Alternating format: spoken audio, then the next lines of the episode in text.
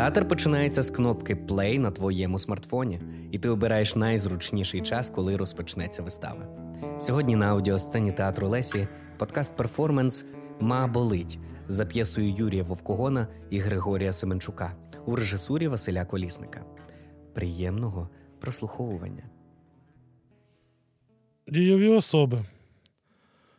Адам. Поранений у руку військовослужбовець. Вік близько 30 років. Він же малий хлопець з дитбудинку 13 років. Алік. Поранений військовослужбовець на милицях. Вік близько 50 років, родом з Геніческа. Орест. Поранений військовослужбовець з ампутацією ноги. Вік близько 50 років, родом зі Львівщини. Андрійко. Поранений військовослужбовець без двох ніг на візку. Вік 30 років, родом з Тернопільщини. Роберт. Поранений військовослужбовець з ампутацією ступні. Вік близько 30 років, родом з Закарпаття. Петро. Поранений військовослужбовець. Вік близько 30 років, родом з Вінниччини. Марія. Медсестра. Послушниця монастиря. Вік близько 30 років. Женя. Хлопець з дитбудинку. Вік 13 років. Сера. Хлопець з дитбудинку. Вік 13 років. Саня. Хлопець з дитбудинку. Вік 13 років. Іван Максимович, директор дитбудинку. Вік близько 50 років. Наталя Петрівна, вихователька дитбудинку. Вік близько 40 років. Голоси. Голос Сані, друг і побратима дама. Голос Аліси, дочки Аліка. Голос Тетяни Вікторівни, матері Аліка. Голос Каріни, дружини Роберта. Голос телевізійного диктора, невідомий голос, голос побратима Лютого і монаха, голос Таїсії Максимівни, виховательки дитбудинку, голос ротного. Сцена 1. На сцені лікарняна палата військового госпіталю на 4 ліжка. На ліжках лежать Орест, Андрійко, Алік. Одне ліжко вільне. Усі вони займаються своїми справами. Хтось спить, хтось зависає в телефоні, хтось читає книжку. У кутку постійно увімкнений телевізор, де триває національний телемарафон. Марія та кілька санітарів завозять у палату на каталці Адама і перекладають на ліжко. Він труситься, відходячи від наркозу. Доброго вечора, хлопці. Привезла вам нового товариша, молодого, красивого, щоб вам веселіше було. Добрий, вечір. Прокидається Андрійко. І вам добрий. Ліпше би ви лишились, молода та файна, то нам би точно веселіше було. Ой, вам все таке в голові. Хлопці, тільки говоріть з ним, щоб він не засинав. Дивиться на Адама. Добре? Виходить. Хлопці підводяться, розглядають новоприбулого Адама. Він то приходить до тями і відповідає на питання, то засинає. Оце його трусить, бідаку.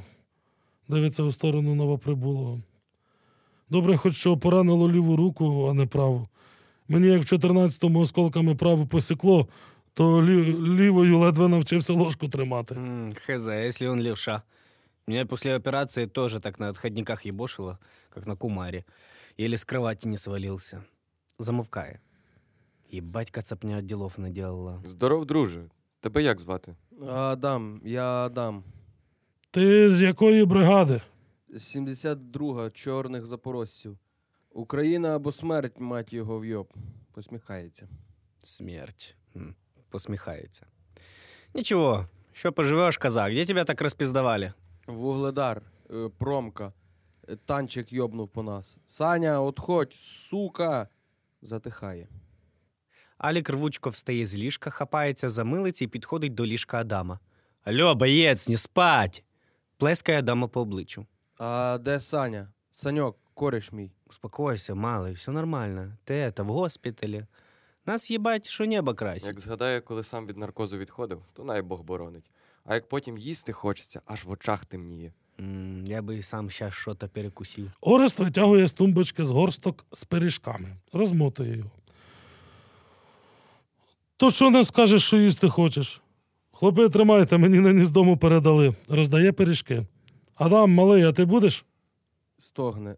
Нахуй забери, то не хочу я. Та що ти йому сунеш? Йому зараз точно не до этого. Ну, то я тобі лишу. Ти таких добрих ще точно не їв. То з повидлом з ружі. За австрійським рецептом ще бабці дари. Бабця ще гімназисткою ходила на курси господин від Союзу Українок. Прикиньте, бабця знала чотири мови, читала на пам'ять римлян і німців, ходила до театру, з коліжанками робили бали і концерти, а потім прийшла ця кацапська наволоч. І котрих не повбивали, то на Сибір повивозили товарними вагонами, як худобу. І тепер що? То саме. Та сама історія через 100 років. Ви розумієте, що буде, якщо ми не встоїмо? Да ви з тим, у нас свалу нет.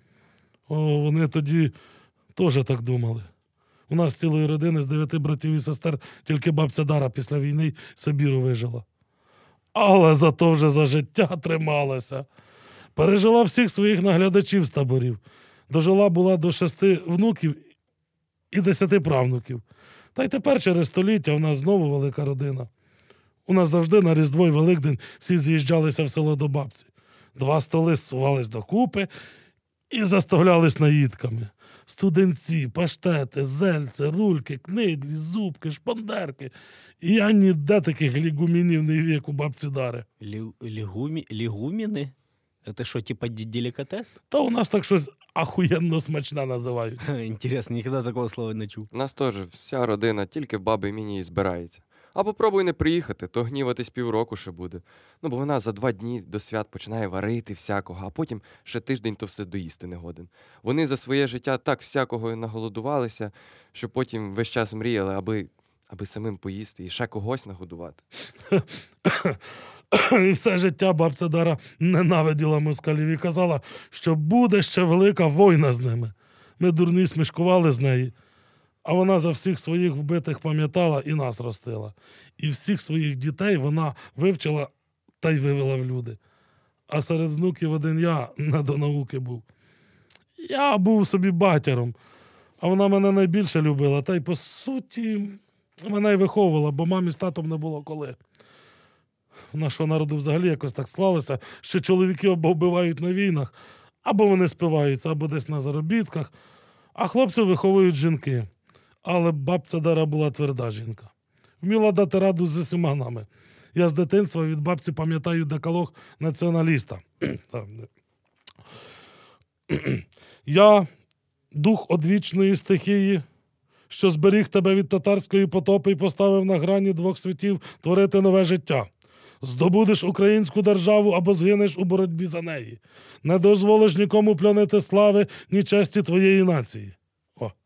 О. І коли москалі забрали Крим і почали на Донбас лізти, в мене перед очима була бабця Дара, і я сказав своїм дома, що йду в АТО. А Вони знали, що мене не можна відговорити. Це у всіх нас в родині теж від неї. Знаешь, у меня бабушка это тоже украинская говорила. Ничего, правда, за войну не рассказывала, понимаешь? Ну, совсем ничего. Ну, может, это и не главное.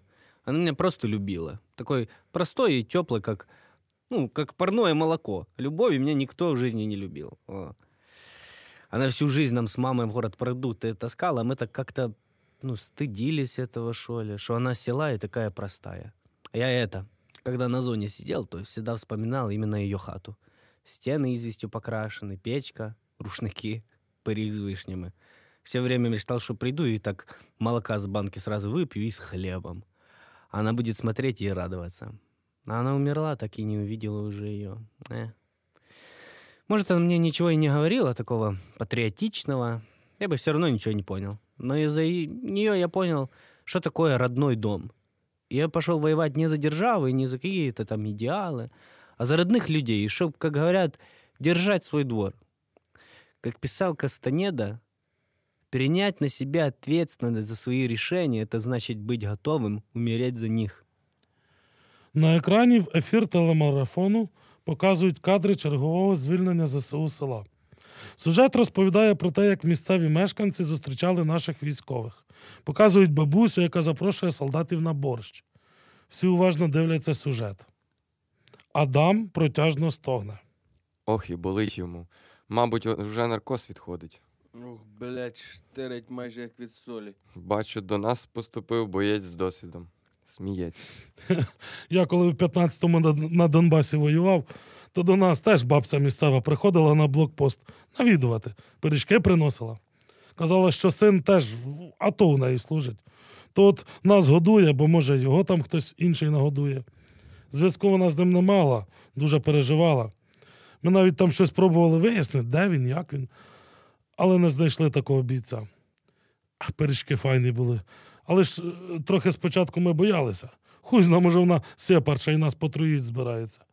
Ну, але потім дали псу з'їсти, пес не здох, та й ми вже з бабкою сколігувались. То вона їх все носила, носила, аж поки вже й продукти возити перестали в село. Ми їй казали, щоб евакуйовувались, а вона не хотіла, бо тут могила ще, ще одного сина і чоловіка. Та й так її коло могили і накрило при обстрілі. Якраз на провідну неділю. Вона тоді понесла пиріжки на гріб, а ми відходити мусили. Команда така прийшла. Як ще її звали? Баба Віра. Ну, Ну, чи якось так. Купа часу пройшла соромно перед нею дотепер. Село розбомблене, цвинтар, а ми відходимо. Нас на Херсонщині при визволенні теж бабусі місцеві зустрічали і передавали домашню їду. То та їжа домом пахла. Я, як то їв, то аж очі заплющував і хату свою бачив. Так воно дивно виходить, аби захистити свій дім, ти мусиш його залишити. А, а як очі заплющуєш або спати лягаєш, все тобі снитись починає. І ти у тих снах гуляєш. Я, я колись вирватися хотів до міста, за кордон, до свободи, до іншого вільного світу. А як воюєш, то весь той твій світ закінчується там, де зникають ці бабці, які тебе пригощають. Наш ротний постійно сміявся, що ті бабці пригощатимуть, поки, поки ти живий, а якщо загинеш, то будуть далі приносити пиріжки до тебе на могилу. Сміючись, то точно, що на могилу. Я то ж е, за останні 9 років привик про смерть стібатись. Забуваєш деколи, що ти вдома, а в компанії висаджуються, думають, що ти псих якийсь. Але що хотіти, живемо в такий час. У нас же пів України як цвинтар, а друга половина як фестиваль. А ті, хто не там і не там, втекли. Нічого вже й не лишається, лише жартувати. Так, а малий, ти щось геть затих. А ну розказуй, чим тебе баба частувала. Пасхи, бля, можна тихіше? Штирить піздець. Стогне. Ох, їбать, а не можу. Алік, друже, а йди спитай Марію, чи можна йому вже спати? Ми ж тут цілу ніч його стерегти не будемо. Алік піднімається, бере милиці і шкандибає в коридор. За кілька хвилин повертається. Марія та говорить, що якщо вже час прийшов, і він балакає, що хоче спати, то значить можна йому спати. Через пару часов наркоз уйде, і треба буде йому знову колоть. То що, я виключаю? Вимикай. Може, поспите з Орестом, бо я вже ніби і не спався, хоча щось далі би спав. Сонце запорука лікування, і малий поспить. Йому ліпше завтра буде. Алік вимикає світло. Екран далі палахкотить національним телемарафоном. Сцена 2. Екран у палаті далі палахкотить національним телемарафоном. Хлопці сплять. На екрані експерт розповідає про кількість викрадених дітей, вивезені сиротинці на територію РФ. Показують якийсь документальний сюжет про сиротинець, який вивезений з території бойових дій до Львова. Адам теж засинає і бачить сон. Сон перший. У сні Адама палата трансформується в кімнату дитячого будинку. На ліжках лежать троє малих хлопців: Адам, Сера і Женя. Але та Таїсія Максимовна овца тупа. Навіть не замітила, як ми утекли. Та вона ж вона ж все свої книжки читає, так ніби там є щось умне. А мені вона нормальна, що ви на неї наганяєте? Вона ж дійсно краще, ніж Петрівна. Добра така. Це тому, що ти сердобольний, тобі всі нормальні. І Дерек нашу молитись нас три рази в день заставляє. Видно, що тобі, тобі все нравиться. Книжки теж нравиться читати. М? Вмісто того, щоб з пацанами серйозні ігри гратися, а? Ти навіть той снаряд, що ми знайшли, боявся тронути з цикун. А що? Мені Іван Антонович нічого поганого не зробив. Та й молитися не так вже й погано. І взагалі я не сику. А ти докажи, от завтра знову течемо, як прогулянка буде, і ти докажеш, що ти не цикун. Я хочу костер запалити і його туди кинути. Подивимося, як бахне. А спічки де візьмемо? В столовці вкрадем. Там я знаю, де їх ховають. Клас. Хлопці, може, не треба. Ну, їй богу, малий цикуняр, я тебе тільки так скоро й буду називати. Ну, а як Петрівна знає, то вона всіх нас уб'є, що ми таке вчудили. Тож потім всі будемо відповідати. Ти що не знаєш, що вона всіх накаже страшно? Вона ж таке любить. І, і ще й Таїсію Максимівну, і Івана Антоновича підставимо. Назад уже свалу нема. Я Машці розказав, вона теж хоче подивитись. Ти ж любиш Машку? Вона буде вважати, що ти крутий, а як не підеш, то я їй розкажу, який ти з цикуняра. А Машка точно піде? Точно, точно. Вона теж хотіла костер. А тут ще й снаряд. Як думаєте, то він скільки там лежить? Ну я ще раніше видів, що там щось таке присипано. Навірно, з Великої Отечественної. Ну, може, навіть з Першої мірової. А? Ей, Читака, ти що мовчиш? Маєш якісь мислі? У мене мислі тільки одні: що скільки б він там не лежав, але завжди може взірватися. І тоді кішок не позбираєте. З тим треба акуратно. Ну, ти з цикуняра. І дружок твій з цикуняра. Добре, що у нас тут в комнаті тільки один з Та не з цикуняра я. Добре, піду завтра з вами. А, Са... а Саню можна з собою взяти? Звісно, бери. Куди ж ти без свого друга з цикуняра? Отак там і всретись разом перед Машкою.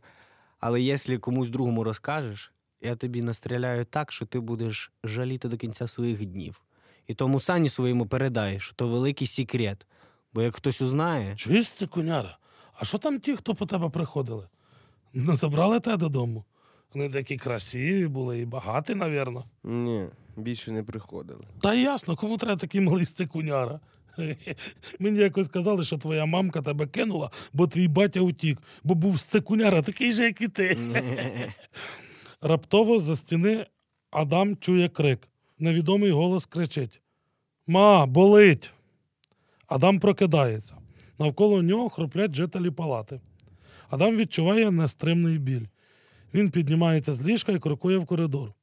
У коридорі при нічній лампі сидить Марія. Вона щось записує. Бачить Адама. Шановний, а вам хто взагалі вставати дозволив? Сестра, мене штирить піздець. Рука болить адською болю. Ще як за стіною хтось волає, якийсь контужений, мабуть. Чуєте, можете мене чимось приширяти, аби я відключився нормально? Е, Так, я не знаю, хто кричав, а може, то вам наснилося. Я оце сама трохи задрімала. Болить. Ну, воно буде боліти, бо ви після операції. Хоча вам пощастило, осколок ваш з руки витягнули. Операція легенька була. Прищиряти, ну і висловую вас. Та у мене дійсно важке було. Та й молодість з юністю пойобана. А ви що, вчителька Укрмови чи що? Може, і вчителька. А от не захочу і не буду вас колоти. І чого ви взагалі так потякаєтесь до незнайомої людини? Дивиться на нього зі співчуттям. Добре, зараз вколю вас. Але ходити все одно не треба. Я й сама планувала до вас зайти. Як ви вже тут, то сідайте, запишу вас у журнал. Адам важко сідає на крісло поруч. Так, ім'я у мене ваше є. Звання, Солдат. військова частина. 72 бригада А2167. Дата народження, 1 грудня 1991 року. телефон родини, кого повідомити треба. Друга з діддому можу дати. Я б і сам йому зазвонив, тільки десь телефон мій проїбався. Ну що за слова? Прошу вас, будьте трошки стриманіші. Телефон я дам вам завтра наш. З вами телефону не було. А зараз мені треба в журнал записати, до кого дзвонити, в разі чого. Найкраще, аби рідний хтось був. Та нема у мене рідних, я ж кажу. Дідомовський я, сирота. Це хіба кінта свого можу продиктувати. Ми з ним і служимо разом. Стрімаю, щоб його не розвалило, так як мене. Якби там ще когось поранили, то вірогідно, що з вами б і привезли. А так не хвилюйтеся. Рано йому задзвоните, записуйте тут номер і як звати. Марія простягає Адамові журнал і ручку, той, е, згадуючи, записує номер. Нате. Тільки дайте ж завтра набрати його, бо я так харюсь, хуй значить засну тепер. Я вас зараз вколю і повірте, заснете ви добре. Тут лікар вам гарне здеболююче прописав. Будете добре спати. А я собі за нього помолюся. За друга вашого і за вас. Помолитесь? Сміється. Ніхуя собі. Давненько за мене ніхто не молився. Скептично і зніяковіло. Слухайте, як ви так матюкатися будете, то й молитися не буде. Слухайте, сестра, ну чого ви кипішуєте? Я ж просто вах. Що це, коротше? У мене шок, а ви тут українською мовою учите.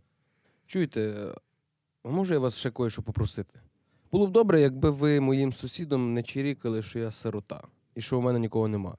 Бо то дуже трудно, понімаєте? Я от тільки заїхав в бреду, а вони вже там труть про бабушок своїх, як вони їх люблять, то міг би попросити, щоб ви про це не розпространялися. Хочу тут собі нормально почалитися, типу я герой, поранений. Ну і щоб мене не вважали душевним калікою. Та я й не збиралася. У нас не прийнято обговорювати людей. Але як мене спитають, то теж не знаю, чи зможу збрехати. Але повірте, я вас розумію, я теж трохи горя в житті бачила. Бачили, кажете? Посміхається. Інтересно. Ну да, ви ж в госпіталі працюєте, напевно, всякого надивилися. Якщо вам треба психолог, то можемо якось піти, поплакатися. Я люблю всяку жесть слухати, бо порівняно з моєю жестю по житті мені то легко. Може, колись психологом стану, сміється, якщо не здохну. Може, і розкажу, якщо будете чемні і зараз підете відпочивати. Ще чого доброго побачать, що я з післяопераційним лясом вночі точу. Плюс, сестра. Може, вам якихось денег підкинути за помощь? Я останні місяці напередку заробив нормально філарета. Ви не стісняйтеся, якщо що, тільки от е, не знаю, де мій кошельок. Ви що, які гроші? Занепокоєно. Ідіть і лягайте. Я зараз гляну, яке там вам знеболення приписали. Підготую коли і прийду до вас. Треба тихенько, аби нікого не розбудили. А гаманець ваш там в тумбуці має бути, де ваші речі і документи, з якими вас привезли. Так, точно, сестра. Йду і жду, аби ви мене ширнули чимось. Адам прямує назад до палати, згодом туди ж з шприцем заходить Марія. Вона робить укол Адамові і йде. Сцена 3. На сцені лікарняна палата. На милицях заходить Алік, з ним Марія. Марія завозить на візку Ореста. У кутку постійно увімкнений телевізор, де триває національний телемарафон. Хлопці, хто ще не був на перев'язці? Ну, я типа не був. Я, як завжди, чекаю на вас тут, нікуди не біжу. Сміється. Ви казали, що я сьогодні на реабілітацію, то правда? До Андрійка. Правда, тільки перше вас добре оглянемо. Розвертається до Адама. А потім до вас подивлюся. Ви як? Зможете мені допомогти? Ну, давайте, якщо треба, то поможу. Мені ж повезло. Може, мене на півставки візьмете санітаром якимось. Буду тут, тут цих потерпівших перевертати. Сміється. Сестро, а куди саме відправляють, не знаєте? Я ж мамі маю подзвонити і сказати, де я буду. До Адама. Ковдру скрутіть сюди, стеліть пеленку тут, все, відійдіть. Далі я сама, щоб стерильно. До Андрійка.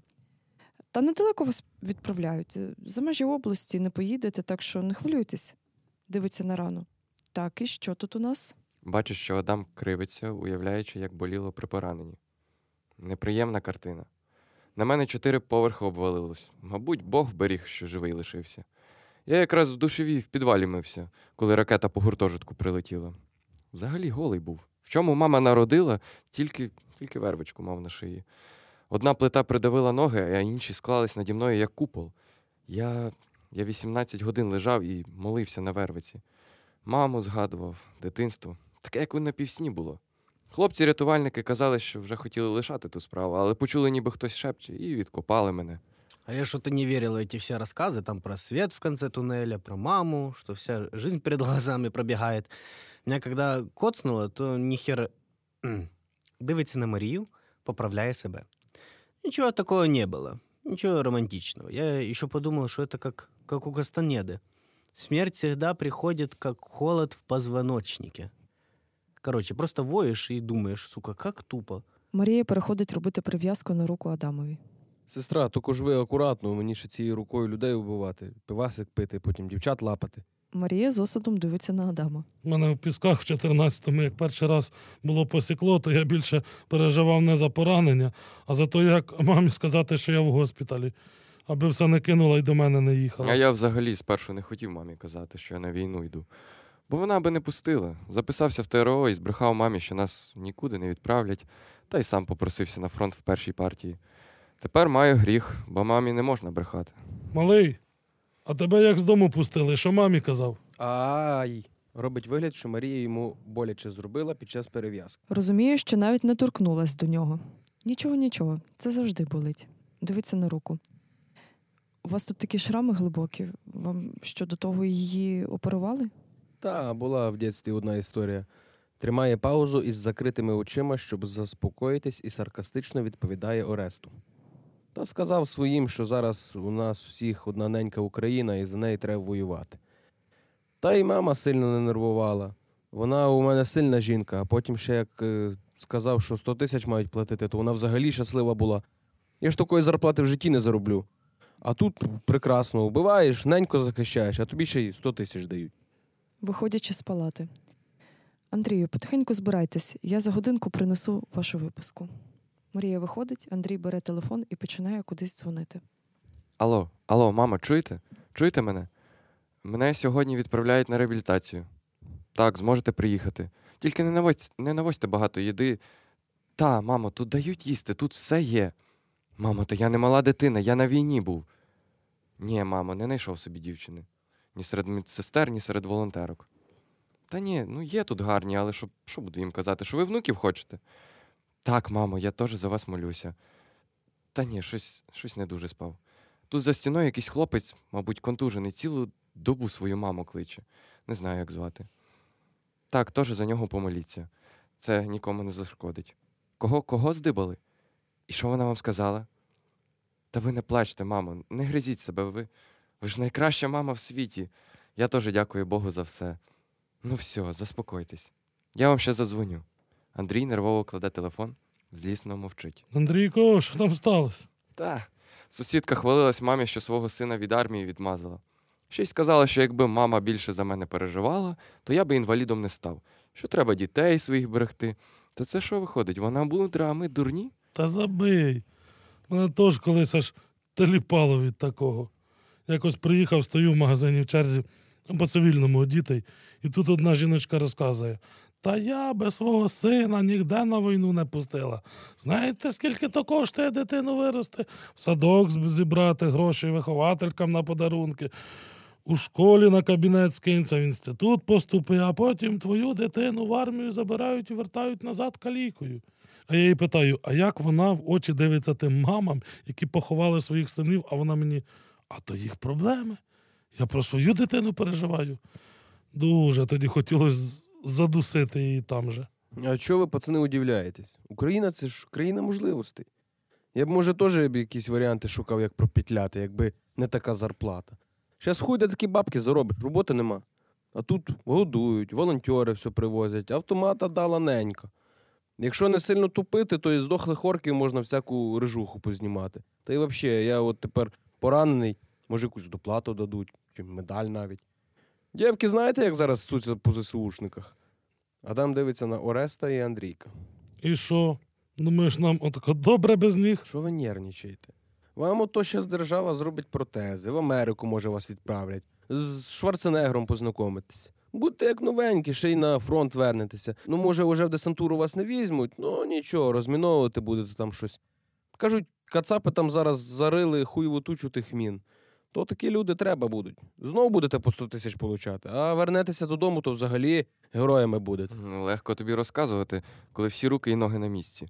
Тільки от питання, чи то коштує тих 100 тисяч, ти відвоюєш і до сім'ї повернешся, а я тепер все життя буду лишнім грузом. Агресивно. Знаєш, друже, може би ти краще таки закусив від армії. Нащо тоді воювати? Для грошей і понтів? Чуєш? Я вже надивився на таких дуриків, які побігли за ідею воювати, а потім нікому нахер не потрібні. Думаєш, довго тебе жаліти будуть? Ти був потрібний, коли їм страшно було, що кацапи всіх заїбошать, а тепер як попустило, кожен дивиться, як би собі пристроїтися, кар'єру зробити, в тил перевестися, дітей за кордоном затусувати. А тебе трохи поназивають героями, потім нахер спишуть і будуть раз на рік на день захисника кликати в клуб, щоб сфоткати, як голова райради тобі грамоту вручає. Правда, очить колить, побратими? Я тобі не побратим. У нас таких навіть напередок не випускали, бо не знали, чи не стрельне він тобі в спину від страху, як тікати буде. Заходить Марія, приносить документи на виписку, дає їх Андрійку. Хлопці, ви чого розкричалися? Андрію, ось ваш пікрис. Ви готові? Адаме, допоможете сумкам? Я і сам справлюся, краще без допомоги. Подожди, братишка, сейчас помогу. Алік допомагає Андрійку перебратись на візок. Марія провозить палатою, щоб він попрощався з хлопцями. Адамові Андрій руку не подає. Давай, з Богом. Держись, друже. Чекайте, хлопці. Дістає телефон, показує фото на ньому. Це моя мама. Вона буде молитися за вас, бо ми тепер як рідні. Дивиться на Адама. Принаймні з частиною з вас. Алік з Марією допомагають вивезти Андрійка і винести його речі. Алік повертається у палату і лягає. На екрані продовжується національний марафон з сюжетами про поранення і як медики рятують життя воїнів. Адам якийсь час дивиться сюжет і раптово впадає в сон. Сон другий. Палата у сні Адама знову трансформується в кімнату дитячого будинку. Малий Адам, Женя і Сера сидять забинтовані на ліжках. Адам плаче. Блять, ну нам тепер пиздець. Це все винен цей цикуняра. Ти чого Машку не забрав? Схлипує, перебуває у стані шоку. Я, я, я не успів. Машка здохла, походу. Я бачив, що там від голови нічого не осталось. Кричить: блять. А той твій Саня підер з цикуняра де? Продовжує плакати. Він, він найдальше був. Він перший побіг, аби на поміч кликати. До сєри. Звісно, підер з цикуняра. Коротше, чуєш, якщо нас будуть питати, е, все валимо на цих двох цикуняр. Типа, що вони цю всю історію придумали. Хло, хлопці, ну як же так? Я ж просив вас вчора туди не лізти. Женя встає і підходить до ліжка Адама. Цикуняра, візьмеш все на себе, поняв? Бо я як. Бо я як ти заснеш, тобі піську відріжу. І ти зі цикуняри автоматично станеш кастратом. Я тобі обіцяю. І ніякий твій Саня тобі тут не поможе. З ним потім розберемося. Ти розумієш, що нам тепер світить. Навірно, відправлять нас кудись на зону дітську. Ну, на дитячій зоні ми всі усі виживемо, а ти з цикуняра не виживеш. Але нічого, але тут тобі буде ще хуже. Чи хочеш туди без піски поїхати? Чи ти ревеш, як баба? Не, не, не можу Машку без голови забути. Відкриваються двері, заходить вихователька Наталя Петрівна. Так, малі уголовники. Ви хоч понімаєте, що ви натворили? Та вас всіх тепер в тюрму відправлять і мене разом з вами. Я все знала, що ви щось задумуєте, ну але щоб таке. Я з вами даже говорить не хочу. А цей що? Дивиться на Адама. Сидить, плаче. Тепер головою почав думати. Боже, Боже, що ж ви наробили? Вас тепер всіх судить будуть. А я скажу, що ви і раніше таке робили. Значить так. Завтра буде слідчий тут, приїде комісія з району, начальника з отпуску викликали. Будуть з вами розбиратися, так що подумайте, що будете казати. Бо я вам спуску не дам, всі під суд підете, і слід ваш тут простине. Наталя Петрівна, та ми нічого не хотіли. То все Адам. То він то, то знайшов і нас підначив. Ми ж не знали, що- він, він таке зробить. Нам інтересно було, а він взяв і ту ж железяку в костер кинув, щоб перед Машкою крутим здаватись. Я того і слухати не хочу. Завтра слідуватель буде розбиратися. Мені ще треба придумати і розказати, як так сталося, що ви ускользнули. Слава Богу, я на ліченні і можу сказати, що у мене давлення, і я пішла собі чаю зробити. То за вами мала Таїсія Максимівна глядіти. Запомнили? Звісно, Наталя Петрівна, так все і було. Кричить. Наталя Петрівна, брешуть вони все. Я не хотів нічого, то, то вони все придумали. Твоє одне слово проти їхнього другого. Слідуватель з вами розбереться. Наталя Петрівна, а де Саня? Він все підтвердити може. Твій Саня нічого не може. Він послідні півгодини сидить на кроваті, плаче, і як німий щось мечить. Так що думай, бандюга, що з тобою буде. В твоєму інтересі, щоб він заговорив до завтра. Наталя Петрівна виходить. Женя встає і підходить до ліжка Адама. Ну ти й сука мала. Він замахується, аби вдарити Адама. Адам раптово прокидається і повертається в реальність. Навколо в палаті лежить і дрімають Алік і Орест. Адам знову лягає і пробує заснути. Сцена четверта. На сцені вечірня палата. Марія заходить з лотком зі шприцами, щоб вколоти знеболюючи на ніч. Алік і Орест лежать і курять електронні сигарети. Адам сидить на ліжку. Хлопці бачать Марію і ховають електронні сигарети. Хлопці, ну що ви як діти ті смердючки ховаєте? Кому вколоти знеболювальне? Я вже як, як час штани снял і жду на вас. Але то файна у вас робота. Я би і сам пішов дівчату гузицю колоти. І ще би і мені за то гроші платили. Ви так кожного вечора будете нам обезбол колоти, та й запам'ятаєте нас не з обличчя, а ззаду. Та й так і будете нас згадувати. Скажуть вам, що Адам вженився, наприклад, а у вас перед очима тільки гузиця. Сміються з Аліком. Марія починає робити уколи. Ай-яй-яй-яй-яй-яй. Награно. Та не притворяйтеся вже аж так. Да, у меня все. Уже места живого нет. Вы хотя бы какие-то узоры уколами рисуете. Мне можно череп с костями. Аресту, как десантнику парашют, а малому 100 тысяч нарисуйте. Хлопці, не смішіть, бо так вас наколю, що плакати будете. Рука здригнеться і будете всі у синьому кольорі. А есть у вас еще какой-то укол вкусный? Чтобы и болеть перестал, и мультики посмотреть. А то я это уже телевизор не могу смотреть. Там все про войну и про войну. О, да, я б теж поторчав. Бо щось той вашого бейсболу вже не вставляє. Та мені самі серце стискається, коли бачу, що вас болить. Але деколи мусить боліти. Це просто треба зрозуміти і прийняти. Без болю ми би не ставали кращими, бо поки сам не пройшов через біль, ти не зможеш розуміти біль інших. Так воно є чогось, що все мусить народжуватись в муках, щоб потім цінувалося. Ну та, у нас зараз вся Україна таких зболених. Народжується в муках, коби тільки то пам'яталось і цінувалось. Бо щось дуже швидко все забуваємо. Орес, то що ви все на смур якісь збиваєте? Вам треба о, йти туди в телевізор, на той марафон працювати. Такі пафосні теми ви даєте, що я просто в шоці. Ну, чим ми принципово від Кацапи відрізняємось? У нас приказ їх убивати, і в них приказ нас убивати. І ті, і ті получають гроші хороші. Ну, прийшли вони на нашу землю, це да. Але в принципі, отак, чесно говоря, різниці між нами ніякої нема. Только у нас гибнут лучшие, а там гибнут худшие. У Кацапов идея одна — уничтожить нас, чтобы и след простыл. Так, хлопці, брейк. Прошу, не згадуйте нечисту силу проти ночі. А від знеболювальних потроху відвикайте, бо це справді проблема. Коли в пацієнта вже толерантність до всіх видів знеболювального і його нічого не бере. Марія робить останній укол. Все, лягайте спати. На добраніч. Добраніч. І вам, красавиця. На добраніч. Марія виходить. Малый, малый, а посмотри в Андрейчика в тумбочке. Там должна быть чекушечка. О, як я ждав цього момента. У нас взводний строгий був. Хто п'яний зразу бойові знімали і на підвал. Адам відкриває тумбочку і знаходить чвертку коньяка. О, братішка, щас вжаримо. Чекай, сміється. А тобі вже можна? Малый, мы это, с того света вернулись, нам все можно. Арест, вы, вы с нами по 50 будете? Я якби пив, тут би ви всі вже по кімнаті літали, сміється. Алік бере пляшку. Ну, ваше здоров'я, ребят. Алік випиває і передає пляшку Адаму. Малий, тільки ти акуратно, тебе ще не, ну, не можна много. Адам випиває і закриває тумбочку. Бачить, що там ще є щось, витягує вервицю. О, Андрійко, кажись, свою цю вервицю забув. Може, зараз її шукає. Такі речі не забуваються. Значить, вона мала перейти комусь іншому.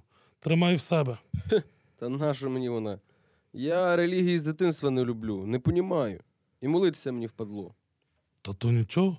Андрійкова мама буде за нас молитись, а ти можеш і за неї, і за свою маму. То не треба бути віруючим, просто подумай, що їм би було приємно. От моя мама теж постійно молилась. Мені так в госпіталі казали: видно, за тебе хтось молиться. То, мабуть, єдине, що вона зі мною могла зробити, це хіба молитись. Що я в школі чудив, а як совок розвалився, фарсовщиків лупили, спірт возили, сигарети. Польща, Чехія, далі дальнобойщиком пішов робити вже ніби і сім'я, і успокоївся. А тут ато почалось. Добре, і нерви попоїв. А оце тепер мами не стало, а все одно таке враження, що далі за мене молиться. Так ніби вона є. Це якесь таке відчуття, як з ногою. Знаю, що її відрізали, а вона далі болить, ніби жива. Фантомні болі. Нічого не можу з цим зробити. Кажуть, що це в голові. Чуєш, ну так логічно розкласти. А може боліти у тебе те, що відрізали? Орест стинає плечима. Алік з відчутним сп'янінням в голосі. А у меня мать и дочь остались на это, оккупованной территории. Я в Николаеве был, когда пидоры напали. Просил ее, выезжайте, пока еще можно. А она, да куда мы поедем, мы никого не знаем. Малая теперь не говорит со мною. Не может простити. Каже, що я їх бросив. Бере телефон, кудись дзвонить і починає розмовляти без гарнітури по гучномовцю. Привіт, мам. Как ви там? Привет. Да ничего вроде. Терпимо. Живы еще. Ты как? Да у меня все, ну, чики-пуки. Я это денег хочу тебе выслать, чтобы и на жизнь, и малой приодеть, что-то купить. Пусть сама выберет. Ты знаешь, она не будет носить то, что ей не нравится. Ты сказала соседям, что я на работе в Польше? Да, конечно. Тут эти новые уже спрашивают за мужиками. Диму Светкиного неделю в подвале держали. Выпустили, но поломанный очень, еле живой. Олег, ты только не злись, но Алиса к маме своей ушла. Мы с ней поругались. Мать, ты чё, на приколе? Как ты Алиску отпустила к шлюхе этой? Ты, ты понимаешь, что из-за чего я ее к себе забрал? Олег, не злись, послушай. Директорша школы эта пидораска Валентина Семеновна сразу русским жоп полезать начала, чтоб ее не сместили. И уже детей куда-то в лагерь в Сочи, в Сочи отправляют. Типа как подачка от новой власти. Я говорю, Алиска, это развод. Они тебя вывезут в какие-то ебеня в детдом и не отпустят. Она говорит, что я старая дура, и что все ее друзья едут. Мать, ты почему мне сразу не позвонила? Ты даже ребенка удержать не можешь. Ты и меня не смогла удержать, что я сразу со школы на малолетку. Ну как ты можешь? Чути плач Тетяни Вікторівни. Ну, я... ну прости, мам. Прости. Будем что-то решать. Олег, прости. Я не смогла. Прости, сынок. Давай, мам. Сейчас попробую ей позвонить.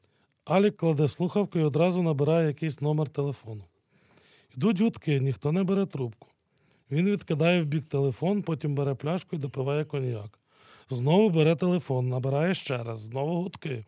Сідає на ліжко, охоплює голову руками. За стіною чути якраз по раз повторюється стогін. Невідомий голос кричить за стіною: Ма, болить! Алік стукає кулаком в стіну. Да заебал уже рычать. Дядя, та успокойся ти, ну що ти нервничаєш? Завтра буде новий день, вони ж там в безопасності все ж. Ну, типа, я, там, ж, там ж не стріляють. Ще усі помиряться скоро, так взагалі поїдеш туди до них. Хлопці, хто кричав? Сестра, sorry, хуйо, е, поганий сон мені приснився. Е, Щось мене підкинуло. Снодійні мали би бути тільки за приписом лікаря. Але ходіть, я вам тиск змірюю, подивимось. Сестра, та все нормально, чого ви? Зараз полежу і засну. Ходіть, ходіть, треба перевірити. Тут я ваш командир і за ваші справи відповідаю. Марія з Адамом виходять в коридор. Сцена 5. На сцені коридор, черговий пункт медсестри. Ніч. Марія і Адам сідають за стіл. Так, солдат, ви що думаєте, що я не чую, що від вас перегаром пахне? Ви хочете, щоб я завтра лікарю доповіла, що у нас тут завівся кадр, який ще й алкоголь вживає? Сестра, ти щось спати не можу нормально. Якісь кошмари сняться. Подумав, що 50 грам мене трохи заспокоїть, хоч посплю нормально. Я вас прошу, давайте не будемо починати у ці качелі. Я вже не маленький і сам знаю, що мені треба. Ви, може, і не маленький, але поводите себе як дитина. Мені он ваш сусід колишній скаржився на вас, що противнішого характеру ще не бачив. Тут з вами різні люди лікуються, до них треба нормально ставитися. Вам он пощастило, скоро все загоїться, а люди без ніг на милицях, а ви ще їх підколюєте. Чуєте, ну що, я повинен їх жаліти, якщо мені більше повезло, чим їм. Вони вон всі родичів мають, будуть за них дбати, як ті полікуються. А я сам. Мені вже по. Все одно. Я сюди прийшов в армію не нюні розводити і не філософствувати про долю неньки батьківщини, а москалів вбивати за нормальні філки.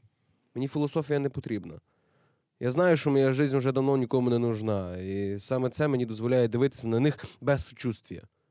Так солдат повинен себе поводити. Це машина для убійства, а не для ліричних відступлень.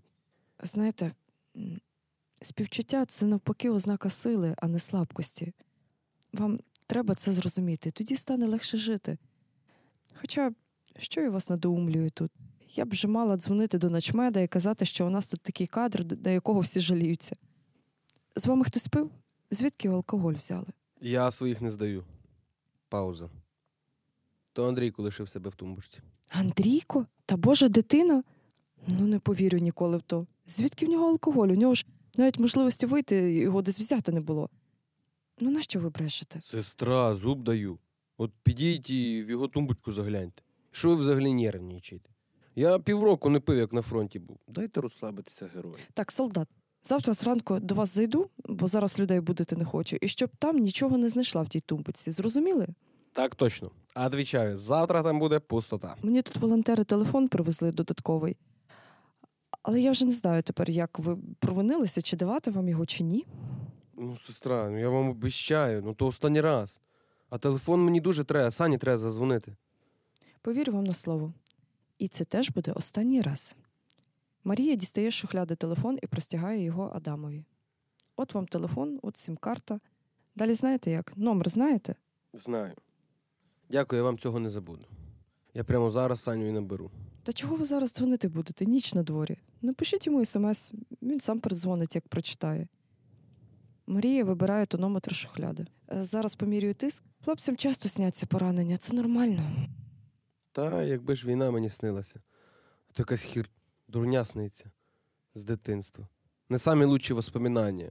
Давно мені такого не снилося. Спогади. Цікаво. А що вам в цивільному житті снилося? Найчастіше снилася мама. Ви її знали? Ні, не знав. Ну, ну як мама? Та жінка, яка все життя у мене в снах прислідує, молода дівчина, добре пам'ятаю очі з того сну, зелені. Такі ж, кажись, як і у вас, сестра. Обличчя не помню, хоч убий. Ну, як за руки мене тримає, кудись веде мене. То ви її взагалі не пам'ятаєте? Ні. І може й не хотів би помнити, бо для чого мені її помнити? Ще гірше було б. І шукати не хотів ніколи, вона ж мені всю жизнь поламала. Іноді може і краще не знати батьків, ніж їх знати. Я тепер радуюсь, що нікого в мене нема. Хіба Саня. Ото один мій друг. А так сам і це дуже допомагає, як розумієш, що кожен день може тебе міною накрити. Ви знаєте, це як подивитися. Інших якраз страх за близьких і примушує йти на війну, щоб захистити від цієї орди. Ну і дебіли ті ваші інші. Якби у мене була сім'я, то нащо б мені була та війна? Ну так живеш собі, хатка, робота, друзі, пиво і все хорошо. А не оце бігати по посадках і землю купати. А з другої сторони, ну хтось же мусить йти воювати. Може, ми такі сироти якраз для того і живемо, щоб померти за неньку. Як думаєте, плакав би хтось, якби мене сюди в мішку привезли? Бог цього не допустив. Значить, мусите жити. Знаєте, ваш той Бог вже не раз допускав. Я бачив, скільки наших пацанів вмерло. Наш зод тут тупо відправили на позицію з двома мухами, бо, типу, нащо вам більше? Зараз вас поміняють. На нас виїхали кацапські танки, всі вже давно знялись, а нам ротний по рації кричить: утримуйте позицію, це наказ. І все, нас тупо розхуярили з танків разом з позицією. Хіміка і рижого зразу на куски, там навіть не було що в пакет складати. Мухи наші вистрілили, прилетіло знов. Жеку, Каспера, Кириченка засипало. Ми з Санєю кинулись їх відкопувати, прилетіло ще раз. Наказ виконали. Може, ротний вже комбатом став, а я от Саню знайти не можу. Ми з дитинства в, дідомі разом. Якби не він, мене би зачмирили вже не раз. Він мені жизнь врятував. І, що ви тут постійно зі своїм Богом? Сильно він пацанам поміг. Я от дивлюся на своїх сусідів і думаю, ну, якби ж у мене б ноги не було. Нащо мені таке життя? Для чого то все? Знаєте, зараз в країні такий час, що атеїстів немає. Я от всіх, кого тут бачу, усі в Бога повірили. І скажу вам, я, може, багато чого не знаю, але я відчуваю, ваш друг знайдеться. Повірте мені. Ось випийте це на сон. Запийте. Треба вже йти спати. Марія заспокоює Адама, як дитину обіймає, дає пігулку, веде до дверей в палату. Адам заходить в палату, лягає на ліжко. На екрані національний телемарафон. Йде сюжет з бійцями на фронті. Адам певний час дивиться його і засинає. Сон третій. Адамові знову сниться кімната дитячого будинку. Адам в ній сам сидить і плаче. Заходить чоловік. Це директор дитбудинку Іван Антонович.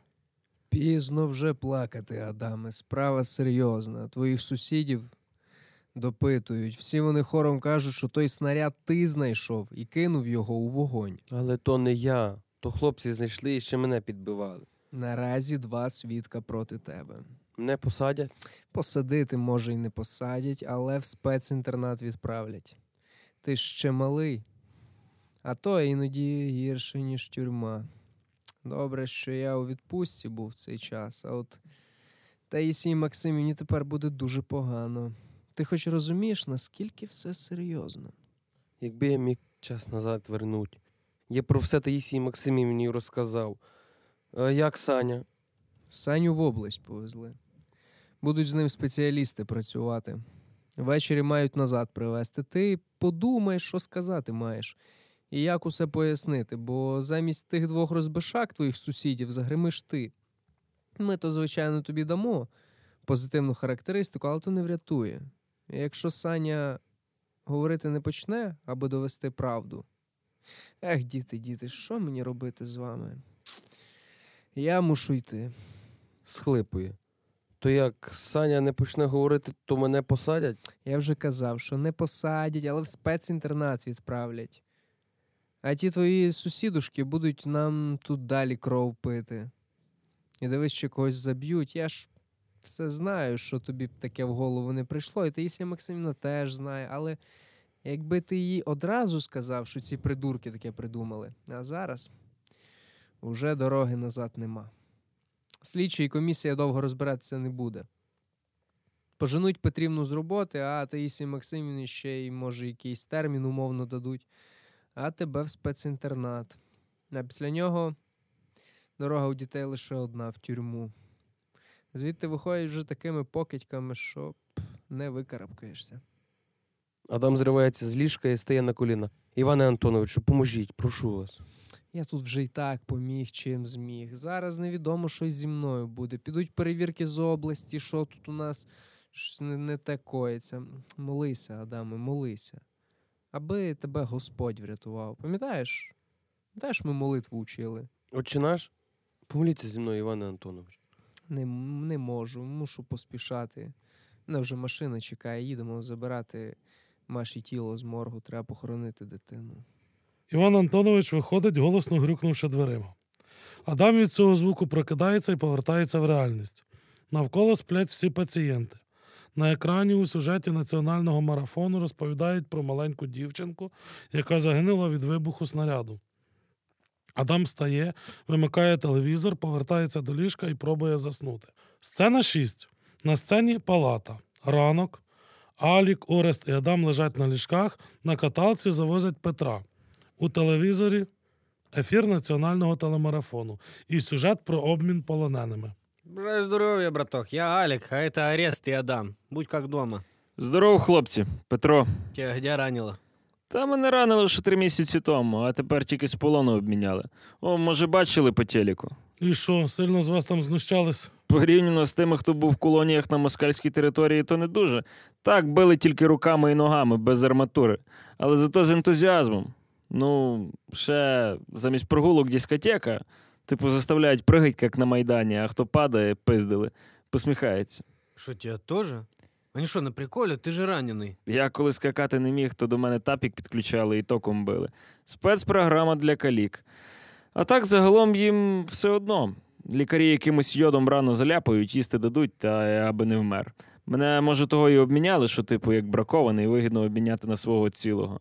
Але якби не сестра, то би і не знали, що я там. Сестричка пів України на вуха підняла, по суті, з пекла витягнула. У вас башни как? Та ніби нічого.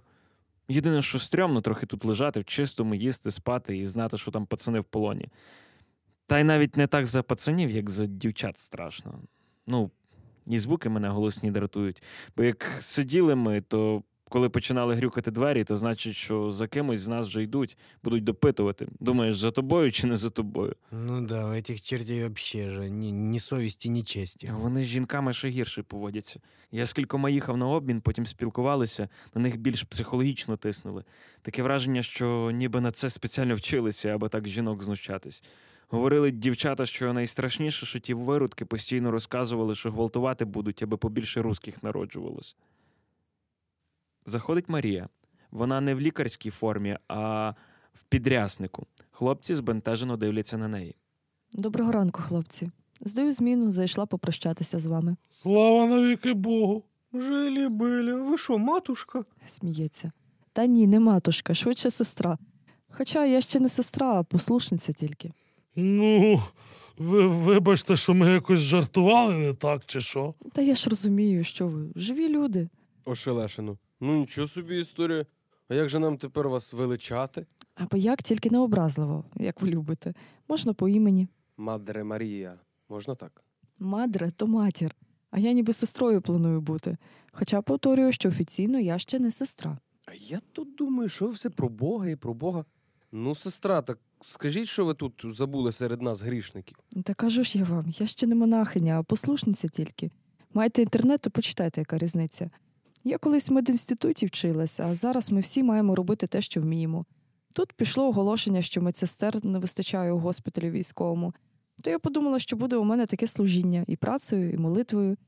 Ігуменя мене на ту справу благословила, але я, як бачите, тим не хизуюся. Тут я в першу чергу медсестра, а вже потім послушниця. Зміну свою вже відпрацювала, тепер піду молитися за вас і за всіх наших. До побачення, хлопці. Хай Бог помагає вам зцілюватись. Ну, що я вам скажу? Вмієте ви, звісно, кіпішу навести, але я то зразу відчував, що ви Божа пташка. Дякуємо, до побачення. Марія виходить.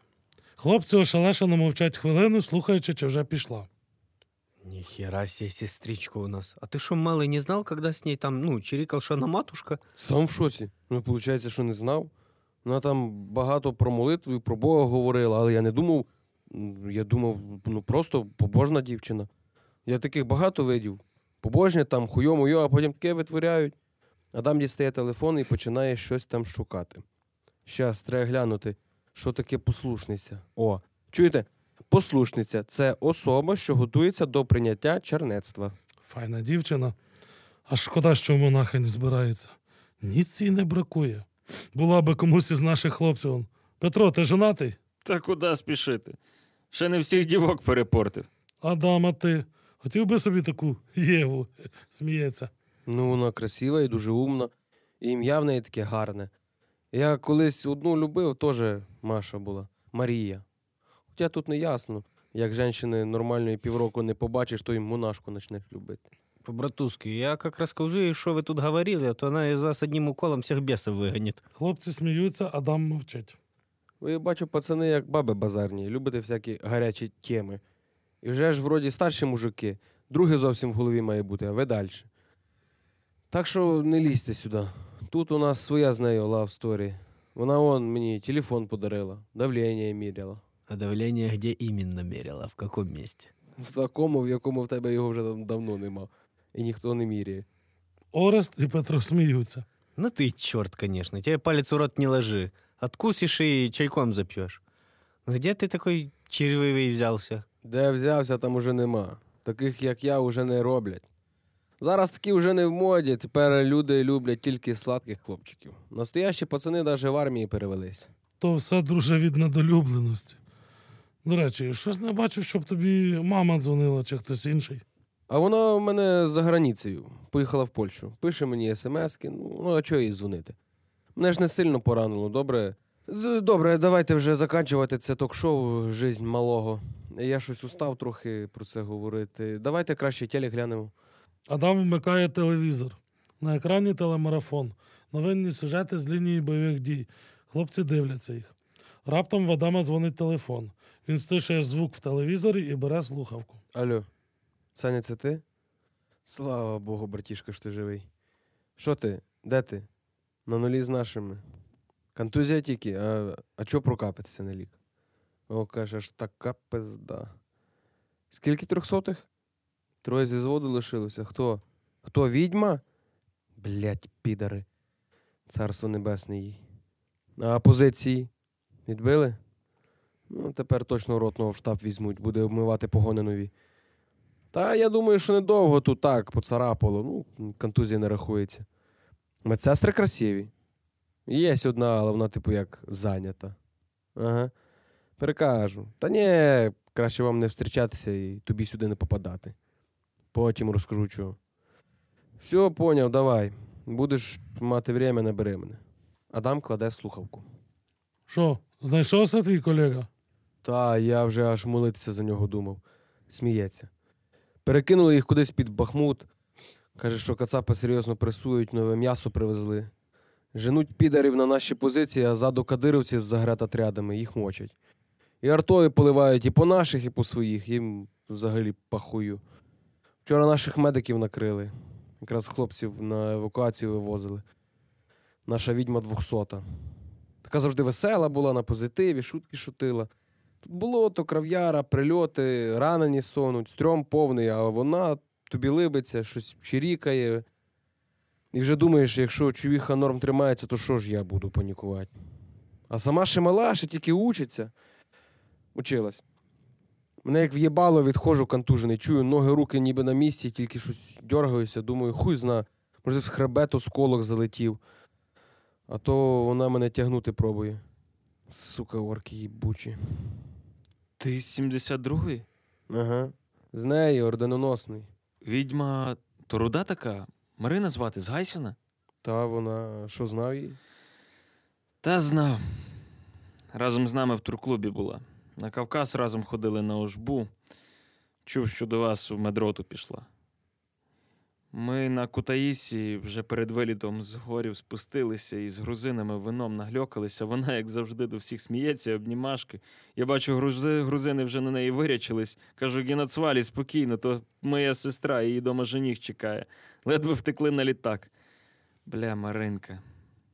В Петра дзвонить телефон, він підіймає слухавку.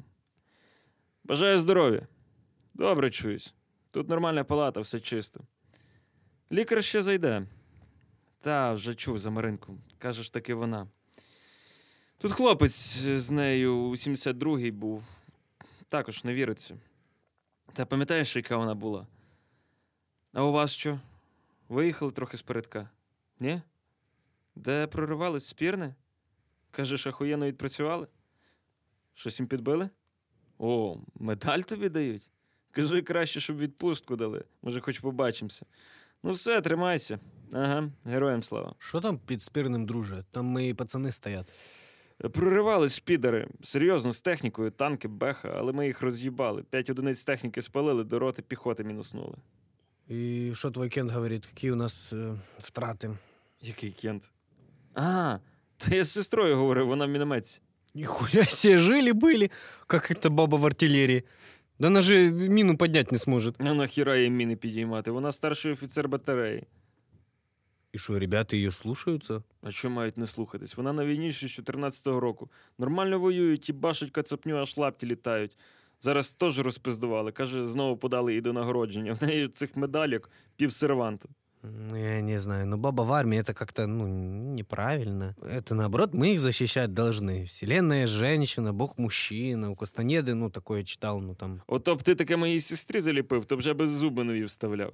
Да не, женщина в армии это полная херня. Если, если не надо воевать, тогда начинается разложение. Мужики будут драться из-за тёлки, это будет блядство. А когда надо воевать, то все будут или показывать, какие они герои, или рисковать собой, чтобы раненую девку вытянуть. И это будет куча глупых смертей.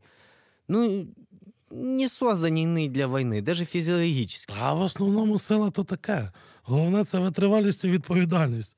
Краще вже бути в одному окопі з бабою, ніж з хлопом аватаром. У нас в правому секторі воювали дівчата і нігатки. У нас подруга Фрея пішла воювати після того, як її чоловіка сепари вбили під Дебальцевим. А в нашої снайперки, подруги білої, взагалі діти в школі були, вона їх на маму залишила. Постійно нам від їхнього класу якісь обереги, малюнки привозила. Та зараз купа дівчат воюють, а купа накачаних хлопів в сукенках за кордон тікають. Да, цирк такий їбейший. Монашки в госпіталях, малишки в окопах. Ну, а що робить, якщо така срака в цій країні? Хоча таких баб знав, що можуть любому амбалу просратися дати. То значення немає, пацан чи євка, головне, щоб стріляли, як каже наш ротний. Да это чушь какая-то. Ребят, в натуре, вы бы хотели, чтобы ваши сестры сейчас воевали? Та кажу ж тобі, то значення немає. Да ну пускай госпиталь, волонтеры, но в армии девушки ничего делают. Там, там за пару месяцев из девушки, блядь, станет. Да лучше, чем воевать, идти в в монастырь бы пошла, как наша Мария. Тут даже если и потрахается с кем-то, то только м, польза для здоровья. Слухай, Алік, помовчи лучше. Ну а чё, я, я же вижу, как ты на нее смотришь. Все нормально. Дон Хуан говорил, что к Богу надо идти дорогой сердца. Та те вже задовбався своїм кастанедою. Заходить Марія, приносить і роздає хлопцям яблука. Добрий день ще раз. Тримайте вітамінів, бабусі на базарі купила. Алік бере перший і кусає яблуко. Да, бери, эти яблочки райские. О, не сподівались вже вас побачити. Дякую. А чому не відпочиваєте десь у друзів чи родичів? Та я тут знаю тільки де монастир і де госпіталь. Тепер тут ви, моя родина, і, і друзі, відпочинок, і робота, і служіння. Їжте і поправляйтесь. Э, сестра Мария, вот вы скажите, Бог же не сотворил женщину для войны. Зачем девушке идти воевать? Она же для любви, для дома, уюта, в помощь мужу. Как сказано в послании Ефесянам, жены, повинуйтесь своим мужьям, как Господу, потому что муж – это глава жены. Бог нікого не сотворив для війни. Він дав кожній людині волю вибирати. Кожен з нас створений за образом і подобою творця, і кожен може сам творити своє життя. Ну, а от ви, сестра, пішли б воювати. Там 100 тисяч дають. Монастирі такі гроші не заробляють, а ви б могли їх віддати на добре діло. Ну, що ви мелите? Які заробітки в монастирі? Ніби й розумні питання, але в якій принизливій формі? У мене склалось по-іншому. Я лікарка. Ну, може, ще не встигла стати лікаркою, але вчилась в медичному. І коли побачила, скільки з війною горя стало, а скільки ще може стати, якщо нічого не робити, я зрозуміла, що це і є моє покликання бути тут. Це моя війна проти війни. Ну, а ви ж на медсестру вчилися? Ні, на педіатрії. Хотіла дітей лікувати, не довчилася, тепер маю вас. Сміється. І от не страшно було до нас ранених, контужених. Ви гляньте от на цих уперів, ну це ж калейдоскоп. Я ще раніше проходила курси із психології кризових станів. Так, для себе. Але тут вони теж допомагають, та і з нашим життям зараз то нікому не зашкодить. Навіть просто, щоб краще розуміти себе і інших. У нас зараз усіх кризовий стан. У нас і так він був. Просто з війною ми його побачили. Значить, вона нам була необхідна, щоб побачити. Алік бере телефон і починає кудись дзвонити. Марія сідає на ліжко, бере яблуко і починає їсти його. Петро обертається до стіни з надією заснути. Раптово Алік здригається, бо йому відповіли. Алик, сбуджено. Алло, малая, ты чё трубку не берешь, когда звоню, а? Чё молчишь? Слушай, ты бросай дурить, возвращайся к бабушке, к- от этой суки матери твоей. Как не будешь? Ты чё, на приколе? Я сказал, я твой папа, я тебя вырастил. Да не бросил я вас. Ну, я не мог забрать вас. Я же говорил бабушке, чтобы вы сваливали. Слушай, я тебе по-человечески говорю, ну ни, ни в какой лагерь ты не едешь. Да пофигу, друзья, это не друзья у тебя шпана без, беспризорная. Вот их родители сепары кончены, пусть за них и, и, и парятся. Я тебе сказал, ты поняла? Чё молчишь? Алік кілька секунд мовчить і слухає відповідь. Кто я? Ты чё, вообще рамсы попутала? А ну скажи еще. Я когда приеду, у тебя вся жопа синяя будет. Чтобы кого убил? Меня? Да ты... Не бросай трубку. Ты слышишь? Алиса, успокойся. Ты слышишь? Алік кидає трубку, мовчить, дивиться на Марію. Вона доїдає яблуко. Шановний, поважайте всіх. Тут он, вже люди сплять. Чого кричите? Э, ну вот вы, вы говорите, курсы эти, э, эти типа психологии проходили, да? И что ваша психология говорит мне делать, если дочь, какую я вырастил с детства, мне смерти желает, а? Ну как, ну как с ней? Ну, Так і з усіма дітьми. Терпіння і любов. Щоб вона знала, що любові у неї вдосталь і ніколи не буде бракувати. Она же такая, как я, упрямая. Она просто, ну, на зло сделает, чтобы доказать. Сама страдать будет, ну, сделает. Вона ж теж за вас переживає. Просто ви не даєте їй про це сказати. Ви ніби тренуєте її до життя, а тим часом життя вже йде без вас. Не вимагайте чогось від неї, просто говоріть як з другом, як говорили би з собою. Да когда с ней поговоришь? Я постоянно на работе, чтобы она имела что кушать и во что одеться. Самые модные кроссовки, и джинсы, куртки. Она одна в фирме с первого класса. Да и так не очень знаешь, о чем говорить с ребенком. Тем более с девкой. Но она у меня боевая. Я ее как пацана растил, футбол, ай- айкидо. Дралась еще и с детства. Головне, щоб ви були готові. А життя дасть можливість поговорити. Да, вот уже дало. Алік лягає на ліжко і розвертається до стіни спати. Орес дивиться щось в наушниках у телефоні. Петро уже заснув і почав хропіти. Марія вимикає світло. Виходячи з палати, Адам хапає її за руку. Марія, я маю до вас питання. Кажіть, тільки давайте вийдемо в коридор, аби хлопці спали. Адам і Марія виходять в коридор. Так що, Марія, ви подумали над моїм вопросом? Як Бог це допустив? Я то вас в шутку питав, а тепер бачу, що ви на цьому спеціалізуєтесь. Це ж навіть якби не було убитих і покалічених, просто скільки сімей ця війна розлучила. Не можу навіть уявити, тим більше, що і сім'ї у мене ніколи не було. Не вкладається в голові. Скільки сімей ніби і жили поряд, а... але були не разом і без війни. Когось війна навпаки змусить більше цінувати близьких, триматися одне за одного, боятися втратити. Хіба крім мене? Кого ж мені боятися втратити? Втрачати завжди є що і є кого. Мені навіть вас не хотілося би втратити. Та й навіть випадкових людей, які не знаю, як звати, просто зустрічаю на вулиці, про смерть яких кожного дня бачу новини, так ніби лише познайомились з людиною, а вона вже не з нами. Та й просто коли чую по телевізору, що дві-три людини загинули в якомусь нашому місті, в якому я навіть і не була, мені все одно їх боляче втрачати. Все залежить від тебе, наскільки ти можеш інших людей відчувати близькими. Мені цю близькість і цю любов до людей дає віра і моє служіння, особливо зараз. Знаєте, ваша проблема в тому, що ви бачите в людях проблиски чогось хорошого і думаєте, що вони нормальні.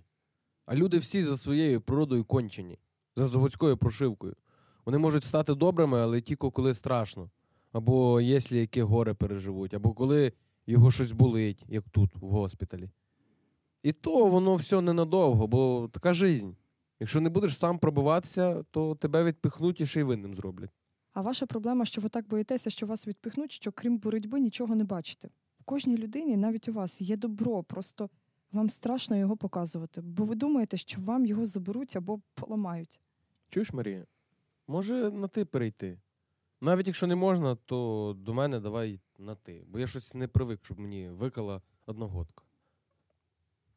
Не впевнено. Добре, можемо на ти. То скажи мені, Марія, от якби не було війни, і ти б не була послушницею, що би ти тоді робила? Не знаю, може, лікувала би дітей, а може би десь поселилася ближче до природи.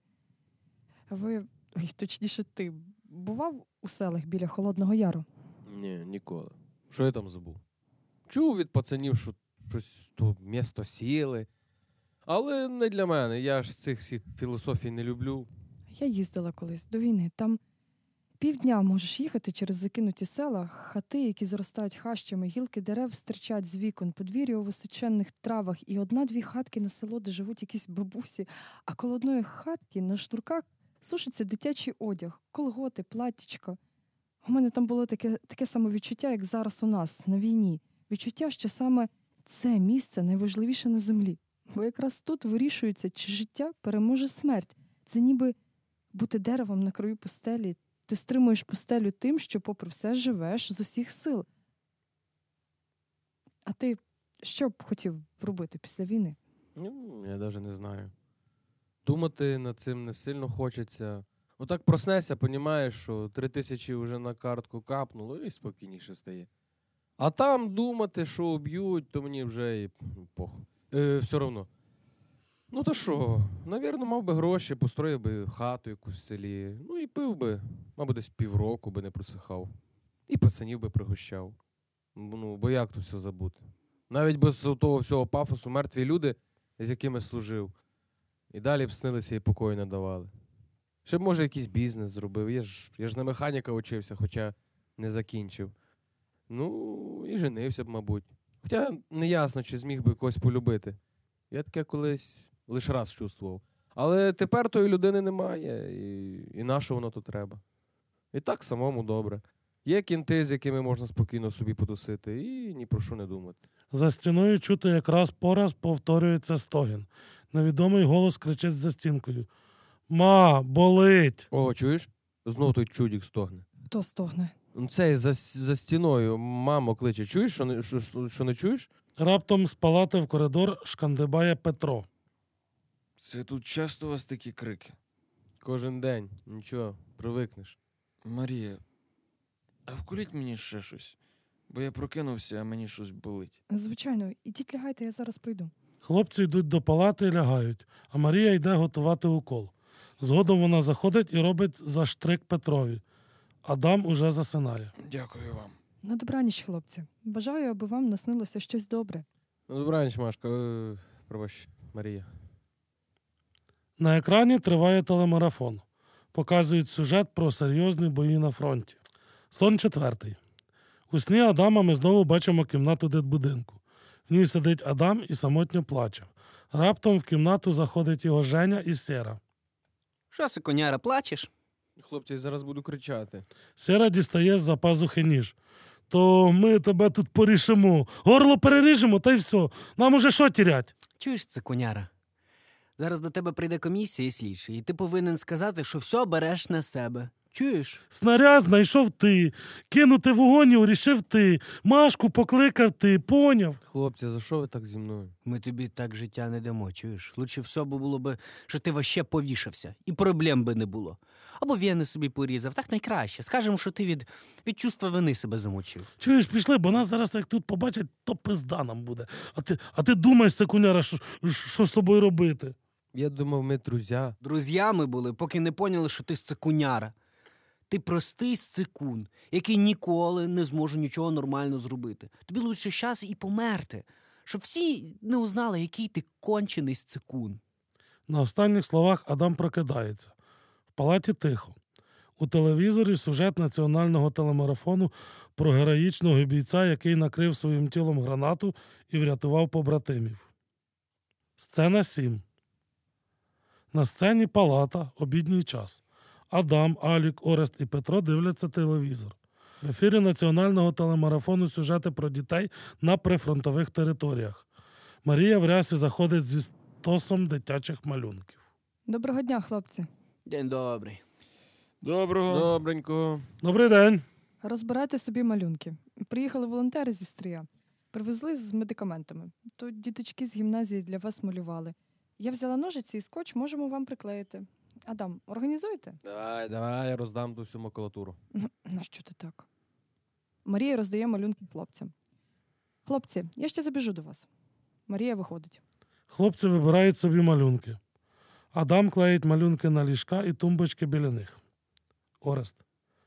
Василь Вінтоняк, 4 А клас. Марія Панасюк, 3 Б. Золоті діточки. Мар'янка Котишин, 4 А. Маркіян Лисецький, 4 Б. Дивіться, що цей бахур намалював. Москаль руки вгору тримає і в штани настяв. Дай Боже тобі, Маркіянцю, здоровлячка. Знаєте, коли я зрозумів, що ми переможемо? Що Україна буде? В 14-му році в Пісках на Миколая. Нам теж волонтери були привезли паку малюнків діточих. То я дивився, аби десь хлопці буржуйку не розпалили ними. Та й всім дітискам, що, лишав, що лишали свої телефони, дякував смс-ками. А це була папка малюнків з якогось Дніпродзержинська. І я тримаю в руках малюнок, там хатка, бузьки, калина, вояк наш, два прапори, синьо-жовтий і червоно-чорний. І зверху пише з помилками: Слава Україні! Повертайтесь з перемогою. І, і підписано. Лейла Ібрагімова, 5 В клас. Тоді я зрозумів, що ми вже перемогли. Тепер тільки, тільки лишилося з нашої землі москаля вигнати. У мене вдома пару папок із цими малюнками вже є. Кожен раз на ротацію з собою привозив. А скільки від моїх малих мав? І на війні, і як на фурі їздив. У мене вся кабіна обклеєна була, як в мультиках. Аж стидно було курвів в кабіну пускати. Мне малая на зону тоже ну, рисунки рисовала. Я это, когда вышел, то сразу ее на рисование и на айкидо отдал, чтобы росла личностью, бойцом, как самурай. Как писал Миямото Мусаси в книге вот, э, «Пять колец». Воин должен обладать тонким вкусом. Она мне море нарисовала и нас двоих в лодке. Я каждый день ждал, что откинусь, и мы с Алиской возьмем в дяди Сене лодку и утром в море встречать солнце. На рисование она, правда, недолго походила. и, э, Ей не нравилось, что учиха рассказывает, что ей надо рисовать, а что нет. Не, может, она против своей воли. Малая у меня боевая. Постоянно меня в школу вызывали, что она тому или тому пацану люлей надавала. Я головой вот это покиваю, приду домой и говорю, Алиса, рассказывай. А она, да, я этот козел на, над младшим издевался. Может быть, у нас и все хорошо вышло. Только пока я сидел, жена бледевать начала. Я как увидел, с какой шлюхой дочь растет, и как подумал, кем она вырастет, забрал малую к себе с бабушкой, а той суки и похуй. Ну, жена — это такое дело, ну, мать и дочь — это у мужика должно быть святое. Сука, я кацапню буду глотки зубами перегрызать, если они Алиску где-то в детдом увезут. Алік бере телефон і знову набирає якийсь номер. Відповіді немає. Дивлюся я на ці малюнки і не уявляю, як ми можемо закінчити війну. Як ми зможемо перестати вбивати цих виродків. Я би ще міг забути про те, що мене поранили, як катували, навіть що побратимів убили, але вбитих і покалічених дітей я їм забути не можу. Та навіть просто за те, що вони спаскудили дитинство стільком малим, їх треба знищити. Всіх. Навіть всі мої знайомі, які ніби щасливо виїхали в Європу, кажуть, що діти тепер сумують за домом, питаються, коли вернуться. І ніби є інтернет, і всі вони в телефонах, а все одно їх додому тягне. Це ж лишиться з ними на все життя. Я навіть щасливий, що немає дітей. Зараз, мабуть, краще без дітей. З одного боку, без дітей легше, а з другого діти це надія. Це єдине, за що варто воювати. Я без своїх, мабуть, би просто спився. Алік знову набирає якийсь телефон. Відповіді немає. Між цим чути за стінки крик. Невідомий голос кричить за стінкою. Ма, болить! Сука, и так все время на нервах. Еще и этот за стеной душу вы- выматывает. Так ще ж сьогодні не кричав. Тож нічого не чую. О, Адам, а в тебе є діти? Е, Діти? Є дочка за границею, з мамою і жінкою, колишньою жінкою. Тільки ми не общаємося ні з жінкою, ні з нею. Вони мене колись покинули, жінка поїхала до якогось італіянця, ну і все. Тут історія вже закінчилася. Нема що розказувати. Хлопці дивляться на Адама з нерозумінням. Чого він завівся? У Аліка дзвонить телефон. Алло. Алло. Алиска, с тобой все хорошо? Да, пап, все нормально.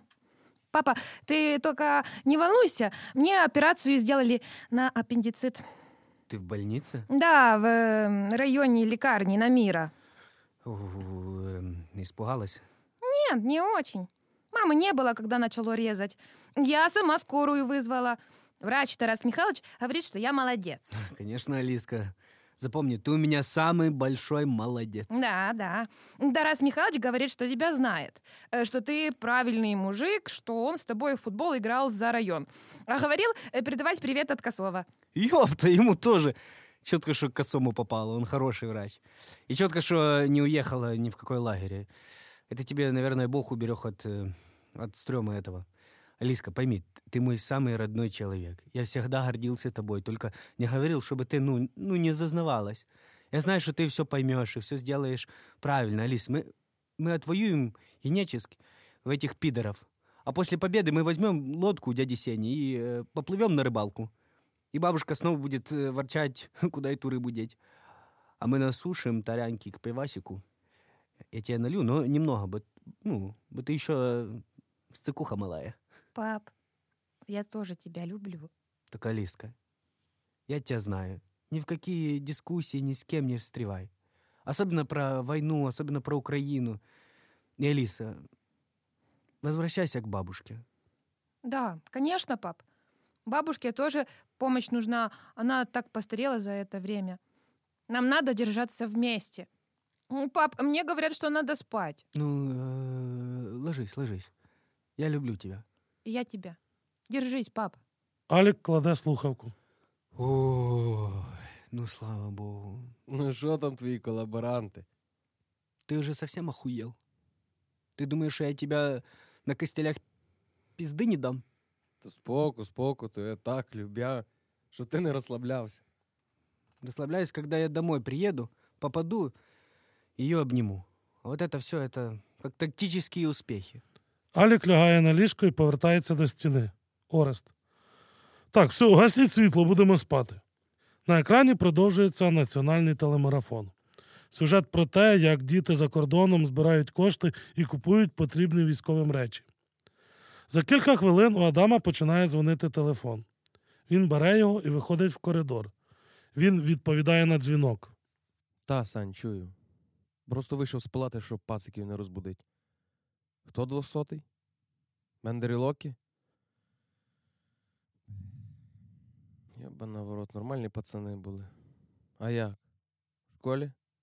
Дітей витягували? Сука, тварі кончені. А багато ще під завалами осталося. А село відбили?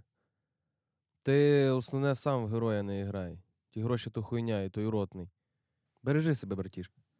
Давай, я тут ще пару днів почалюся і підтягнусь. Все, тримайся. Пацанам привіти. Адам сідає на лавку і мовчить. Коридором іде Марія. О, а чого ти не в палаті? Та з другом говорив, не хотів хлопців будити. Вже сплять. А вони вже сплять? Я думала зайти, побажати на добраніч. Ось вам трохи солодкого продаш хлопцям. А ти чого такий сумний? Друг мій дзвонив, сказав, що побратими загинули. Боже. Як їх звати? Я би помолилася за їхні душі. Та фіг знає, як звати. Бендер і Локі. Бог по позивним узнає, не знаєш? Чи тільки по імені? Чи може треба якийсь формуляр цілий заповняти? Бог всіх впізнає, навіть без імені. Вони з-під завалів дітей витаскували, кацапи ракетою по школі вальнули, а в школі був бомбік. Туди якраз жінки з дітьми забилися від обстрілів. Наші побігли їх відкопувати, і ще одна прилетіла. Каже Саня, що тепер там просто гора кирпича і бетону. Розгребти хіба технікою можна, а поки їхня арта дострілює, то ніяку техніку не привезеш. Каже, ходять до криниці по воду попри школу, а там під бетоном бендери локі лежать і ще купа дітей. Тримайся. Може, маєш бажання, то помолимося разом. Слухай, ти з тими молитвами все ж хочеш, щоб я теж монахом став. Я зараз злий, а злому молитись, мабуть, нельзя. Треба тільки коли спокійні. Ці ж скати хочуть, щоб нас поламати. От діти тут при чому? Хоча там такі діти і батьки, що чорт його зна. Може, то теж навочки якісь. Я іноді думаю, що я ж не знаю, хто мої батьки. Може, я теж дитина окупантів. І що? Воно для тебе щось би змінило? Та ні, мабуть. 100 тисяч є 100 тисяч.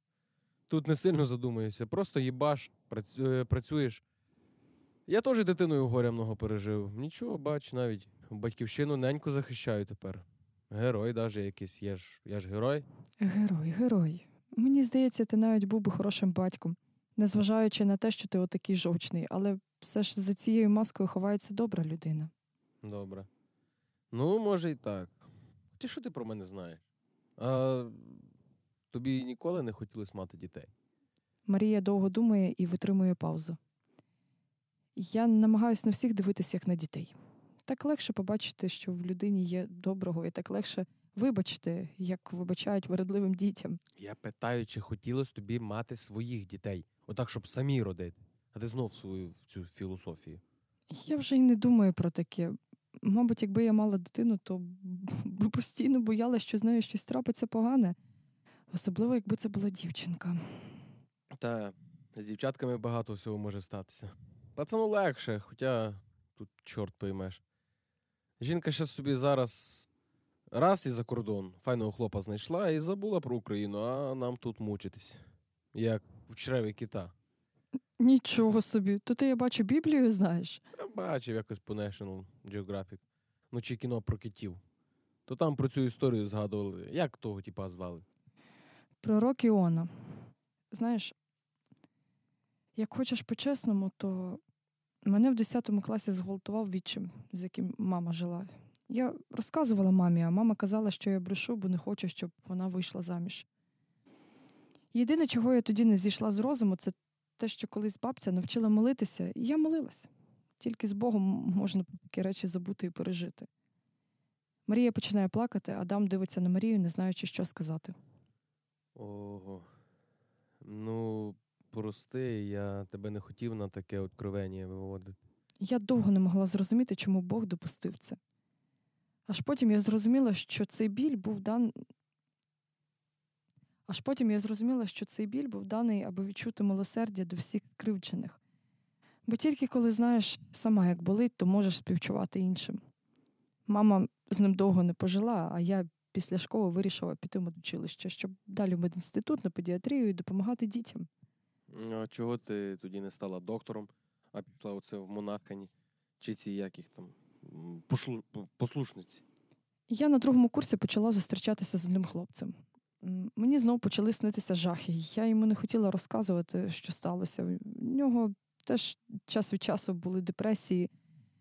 Ну і ми, як і всі з нашої компанії, виходили з депресії через спокуси. Ми ж на медичному вчились. Експериментували, пробували усілякі. Тоді в моді був амфетамін. Він і зараз у моді. Хлопцю моєму завжди всього було мало. Він серйозно підсів, я якось психанула і викинула всі його запаси, він мене побив.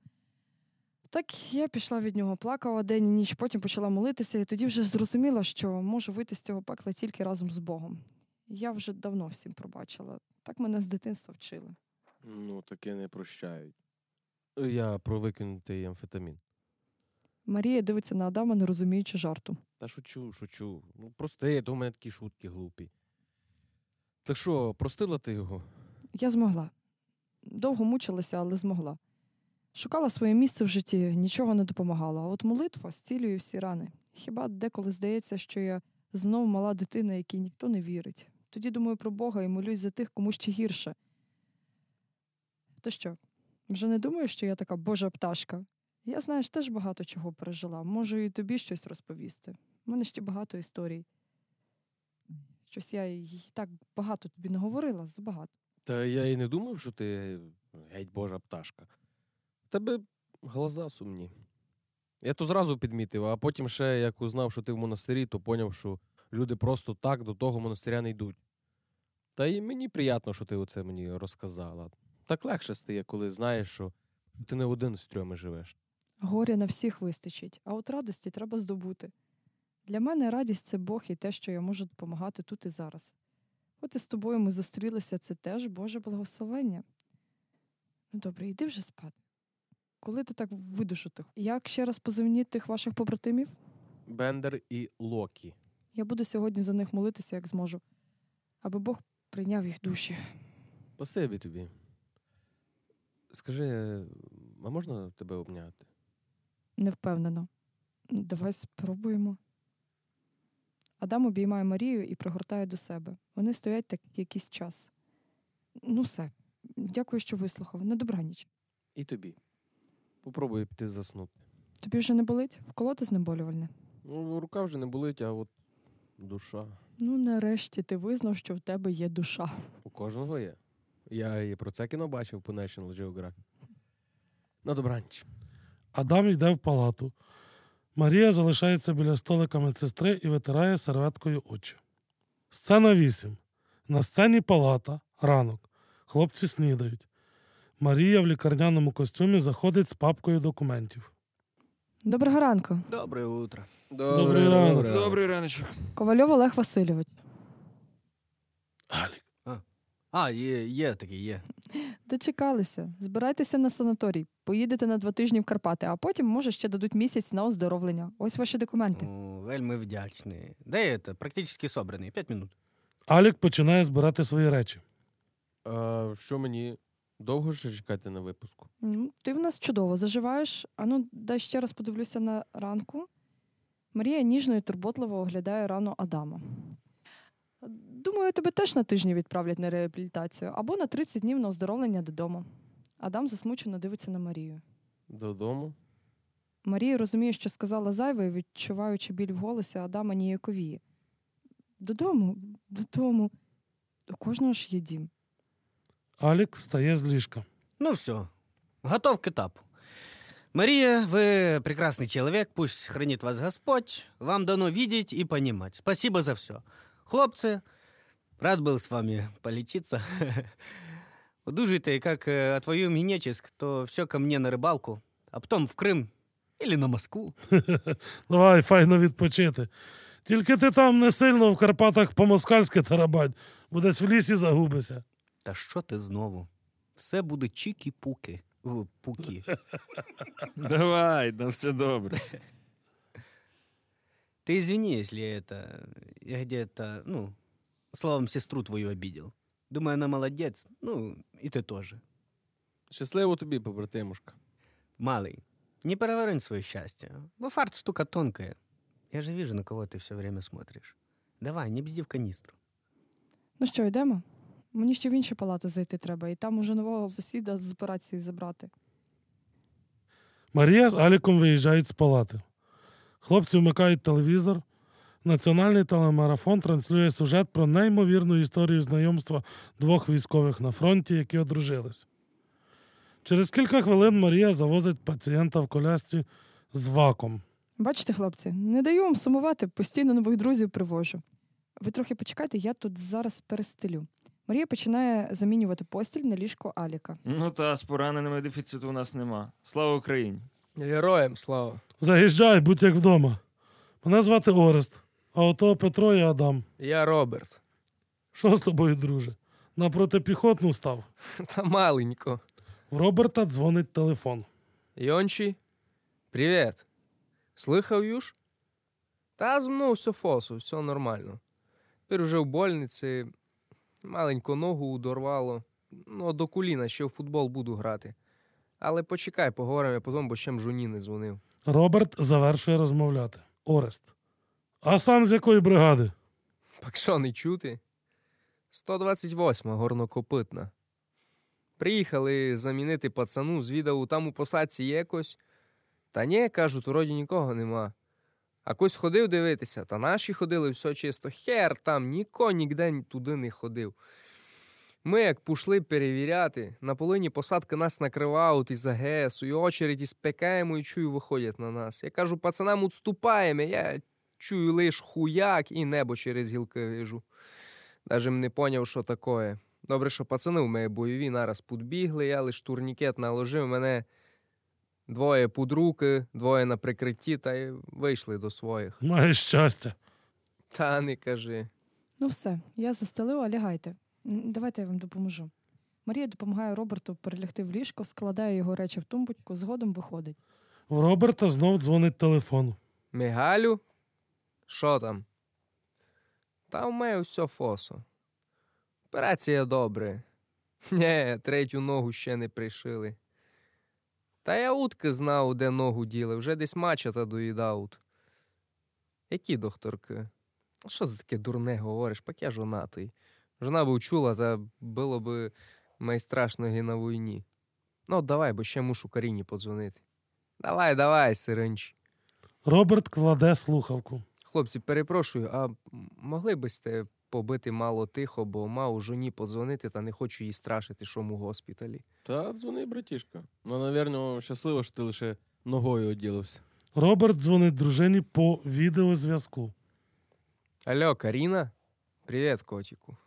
Не волнуйся, зо мною все добре. Сонечко, а ти чого не дзвонив? Два дня. Я думала, що здурів. Та знав, що переживала, перебач, не мухим подзвонити, бились ми на заданні. Тепер уже в тилу. Я два дні сиділа і ривала. Та чо плакати? Та ти знаєш, що то така робота, що ніякий фрасня не вхопить. Ну, мені всякої страшної ся снило. Що ти тонеш в потоці, або що тебе землею засипають, або що я у ворожка, а вона каже, що ти вже мертвий. Я вже спати боялася. Я тепер калем їм і їм. Трощу усьо подряд. Яблука, шовдар, печення, крумплі, чоколаду. Низькам банку горошку сама з'їла. Йогурти не годна, бо рига одних. Пак знаєш, що мусиш сокотитися та дітину сокотити. Що там, малий, часто дюгаєшся? Та малий чесний, не такий, як його отець. Але мзрана, як зацендолив збоку, то аж присіла. Майже каратіст буде. Котік, а ти чо таку нуз говориш? Та я чуть-чуть це зашмаркала. Такий вітер з горбів студений. Меже протяглоня десь. Ляжу поспати трохи, бо два дні очей не стуляла. Давай, котіку, лягай, поспи файно, я ще тебе наберу. Роберт завершує відеодзвінок. Орест. Що, на якому місяці жінка? Та на п'ятому уже. Моя теж як вагітна була, то тільки їла і ревіла. Я вже казав, що віддай ще ніхто так у світі не голосив над помідорами. Але то треба витерпіти їх. Зараз ті гормони так їбашать, а тут ще війна з іншого боку. Та понятно. Добре, що ти розумієш. Бо мені то щось не з першого разу дійшло. Трьох дітей маю, і кожен раз та сама історія. Жінку треба берегти, бо жінка це єдине, що береже хлопа від самого себе.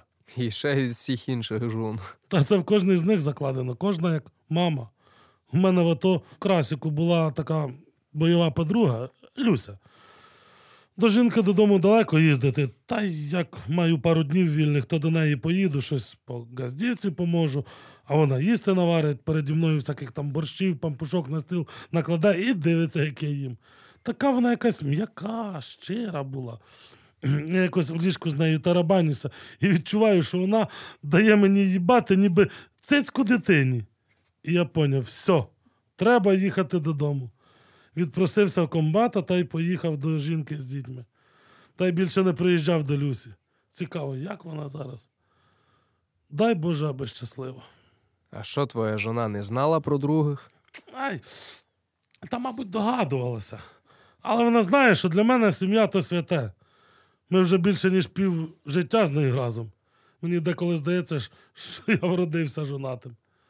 Я думаю, що все, що ми любимо, ми любимо як жінку. Бо перша любов то така вселенська любов до мами, а далі ми накидаємо її на все інше.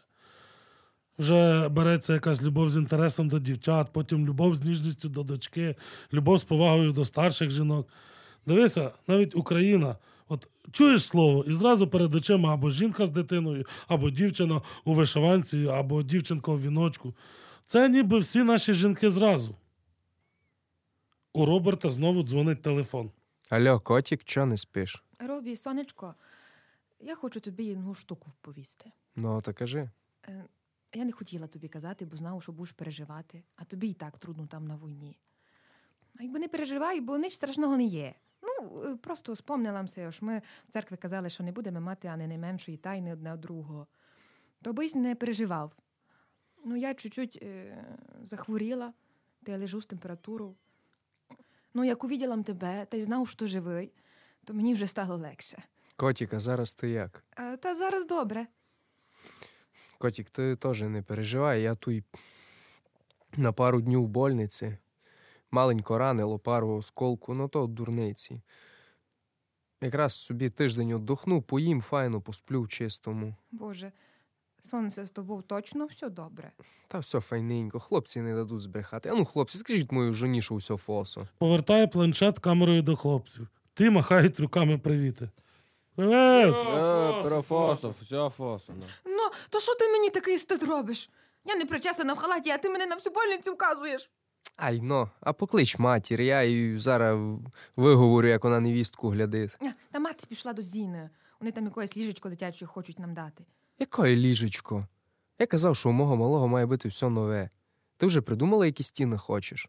Та знайшла нам такі шпалери з мачками і косицями. З якими мачками і косицями хлопові? Ви що там із матір'ю хочете схижі зробити? І ж уж треба дому їхати порядок навести. Та би хоч на Деніс приїхав. Або на тебе хоч пообзирала. Я так скучав за тобою сонце. Я теж за тобою котик. Давай, іди, іди, поспи собі та й виздоровлюй. І ти, сонце. Люблю тебе. І я тебе. Роберт завершує відеодзвінок. Слухай, а ти в церкві вінчався? Ну, І що, дуже напряжно воно було? та ні. Як в усіх. А я щось взагалі не розумію, для чого вся ця клоунада. Ми з дівчиною вже 4 роки живемо разом, і 4 роки її батьки достають, аби ми шлюб взяли. І їй воно не треба, а мені взагалі струвати хочеться від цієї, від цієї тупої показухи. Ці всі штампи в паспорті, походи в зах, церемонії в церкві. Воно ж нічого не змінює. Ми і так любимо не одного. А якби не любили, то ніякі церемонії нас не зупинили. Ну, це як дивитися. Якщо ти дивишся на це як на церемонію, то воно тобі не треба. А якщо дивитися як на якусь урочисту обіцянку триматись разом, не дивлячись ні на що, і бути чесним одне з одним, то чого би ні? Ми з жінкою брали шлюб, я їй ні разу не збрехав, якщо за щось важливе йшлося. Навіть якби мене за курвів питалися, я б їй все чесно розказував. Але вона і так знає, що я завжди до неї вернуся, і гроші буду до хати для неї і дітей нести. Ідеальний муж, що я тут можу сказати. Жінку любить, про тьолок своїх розказує, 100 тисяч приносить, просто мечта. Ти щось цим боревіжу недовольний. А що мені довольним бути? Я вже тут трохи утомився сидіти. І не відпускають, і вже не лікують, а там пацани гинуть. Ще не знаю, що краще. Може б і тут побути, поки там такий піздарєс. Роберт знову набирає Каріну по телефону. Алло, котик, ще не спиш? Ні, сонце, а що є? Та ніч, переживаю за тебе сильно. Та не гризися, усе мусить бути добре. Котик, Що? мушу тобі ще одно повісти. Знаєш, ми почти із пекла вийшли. Я вже не думав, аж колись тя вчую. Хлопці на два кілометри під руки волочили під пулями, а я собі повторяв, що мушу добратися, бо вдома мене така файна жона чекає, та ще треба сина увідіти. Ти не переживай, лише я тут порівняно з другими, то ще не сильно ранений. Тут за стіною якийсь бідака постійно стогне та матір кличе, а я, видиш, нормально з тобою говорю. Я собі думаю, що чудо від Бога нам усім, що я живий лишився. Ну, у мене тепер лише ступні нема, ну то не страшно. То ніч такого. Зараз роблять такі протези, що з ними можеш і на біциклях їздити, і в футбол ганяти, і танцювати. Будеш їздити ще. Будуть тебе звідати, де твій чоловік так танцювати навчився. Сонце, то ти мусив настрадатися. А тепер як болить ті сильно? Ні, ту й уколи дають, то взагалі не болить. То дурниця, котику. У нас зараз саме головне, аби з тобою все було добре. Сонце, е, ти не переживай. Зо мною все добре. Я не хотіла тобі казати, але я тепер не вдома, я в больниці. Але то майже ліпше, ніж вдома, бо тут є доктори, аби постійно за мною позирали. У мене три дні була температура 39,9. Я аж скоро узвала. Ну, але все добре. Видиш, зрана доктор позирав мене і казав, що для дитини угрози не є.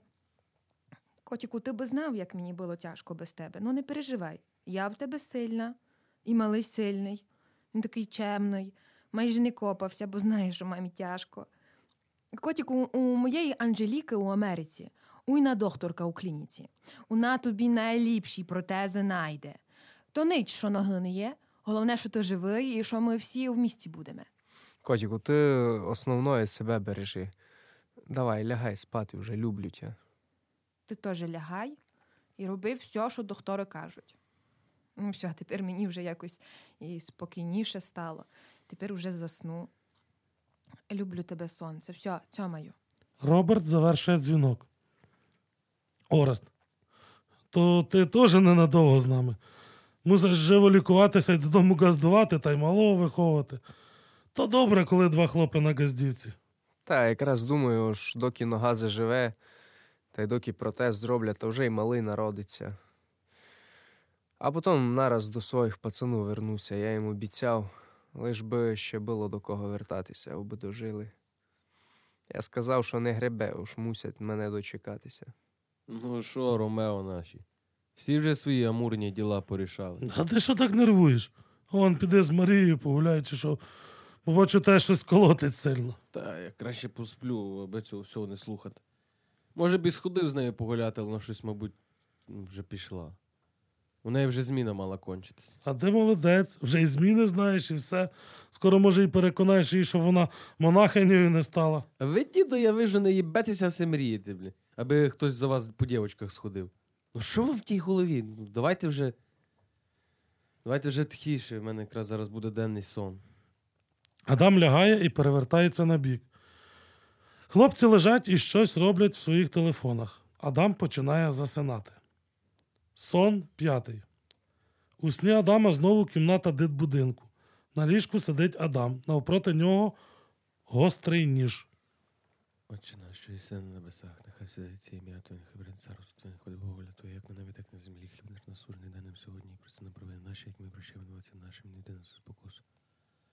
Але визволи нас від лукавого, амінь, бо Твоє є царство, і сила, і слава Отця і Сина, Святого Духа, нині повсякчас і на віки вічні. Амінь. На останніх словах він починає різати собі вени, по руках починає текти кров. Він не притомніє. Раптово в кімнату заглядає хлопець Саня. Він бачить закривавленого Адама і починає плакати і щось мугикати. Мечить, смикає Адама, вибігає в коридор. З коридору ми чуємо голос Сані. Голос Сані. Наталя Петрівна, там Адам себе убив, руки порізав. На цьому моменті Адам різко прокидається. Кричить. Я живий, Саня, я живий, чуєш? Живий. Орест, Роберт і Петро дивляться на Адама. Спокійно, спокійно, то тобі сон поганий приснився. Ох, не, не лякав ти, друже, ледь не всирались тут. Просіть, пацанчики. Війна приснилася. Адам встає і виходить в коридор. Сцена 9. Адам виходить в коридор. В коридорі купа різних коробок. Біля них сидить Марія. О, Адаме, йди сюди, поможеш мені таблетки сортувати. О, ти тут. Я думав, що тебе вже зміна закінчилася. Для тебе, любе голубе. Він присідає поруч з Марією і починає діставати з коробки ліки. Та я якраз оце маю ще ліки досортувати. Це про це не право до антибіотиків. А це поклади, поклади поки що. Це седативи. Гепарин. Це від чого? Антитромботичне. Це наверх. Дотягнешся? Дякую, що допомагаєш. Ну і взагалі дякую. Я тобі готовий допомагати постійно. Тільки не ясно, чи це щось дасть. А ти на що сподіваєшся? Ну, там на що тут будеш з тобою сподіватись? Сміється. Хіба що помолишся більше за мене? Ти вже мені справжнім другом став тут. О, який аванс. У мене тільки один друг, а тут, бачу, в госпіталі з монашкою подружився. Пацани мої будуть дружати. Хай ржуть, сміх продовжує життя. Я Їм то вже не поможе, смерть у нас в підрозділі служить. Так, що таке? Е, цитодеїна, це від чого? Це від фантомних болів. О, то мені такого треба побільше. У мене вся життя це якісь фантомні болі. Якраз думав сьогодні, що усе дитинство боліло за мамою, якої не було. А тепер воно взагалі фігня сниться і теж болить. Розкажеш про сни? І що болить? Ти, Марія, що до сповіді мене кличеш? Рано ще. Я помирати не збираюся. Мені ще гроші треба заробити, життя норма- нормально почати. Бо то все як в комп'ютерній ігрі, якась демо-версія. Ніби й не жив. Ну, ти ж сам почав про фантомні болі, про це все. Я думала, може, поділися. Я ж твою історію майже і не знаю. Лучше, щоб я для тебе був таким загадочним і практично ідеальним. Там, глядиш, влюбишся в мене і будеш жаліти, що такого хлопця пропустила. Зараз у нас всіх болі. Від тілесних, хоч є знеболювальні, а з такими, як в тебе, то хіба віра зцілює. Я для тебе вже зробила закладки в святому писанні. Я принесу тобі, почитай. Та ні, дякую. Я, я не дуже в це все вірю. Последній раз молився в дитинстві. Бог так діє, десь воно є всередині тебе. Я теж не вміла, але тільки це мені й допомогло. Тільки не обіжайся, але я не думаю, що тобі воно помогло. Це тебе просто спосіб утікти від своїх проблем і забутися в молитві. Оця вся ваша релігія це страх перед чимось. В тебе страх понять своє життя і побачити своє одіночество. Це ти мені кажеш про одіночество? Нервово сміється. Я знаю, що то таке. Я, коли мав перве поранення легеньке, то накрутив себе, що мені ногу відрізали. Час боявся підняти одіяло і подивитися, чи там щось є. Так само і ти. Ти держишся за це все, бо страшно поняти, що ти так довго в житті е, живеш ілюзії. А уяви собі, скільки людей, крім мене, в цілому світі, яким віра допомагає. Скільки століть уже. А воно так і працює всіх. Коли страшно, люди держаться за віру, як за соломку. Придумують собі богів і обіцяють їм послушання в обмін на поміч. А потім або забувають, а якщо ні, то пропускають багато настоящої любові через обіщання, які дали звічу і, і потім страх, що, що подумають про них інші. Ну ти філософ. Ти де того набрався? Не в дитбудинку ж. Я дивився National Geographic много. А чого ти думаєш, що віра береться зі страху, а не навпаки з відважності чи вдячності? Через отказ від простої радості життя. Ти ж відмовляєшся від житті і прирікаєш себе на одиночество. Це ж, ну, це ж неправильно. Дивись на себе. Ти ж створений для того, щоб мати дітей, щоб любити, щоб тебе любили. Дітей. Дивись, навіть в Біблії сказано, що Бог це любов. А церква, монастирі, релігія це навпаки від боязні любити. Ти плутаєш любов духовну і любов тілесну. Монахині дають обітницю не вчиняти плотського гріха. А любов до Бога і любов до ближнього це основа моєї віри. А я що таке духовна любов не знаю. Я видів тільки тілесну. Це як е, розділити в чоловіка тіло і душу. Це ж смерть тоді виходить.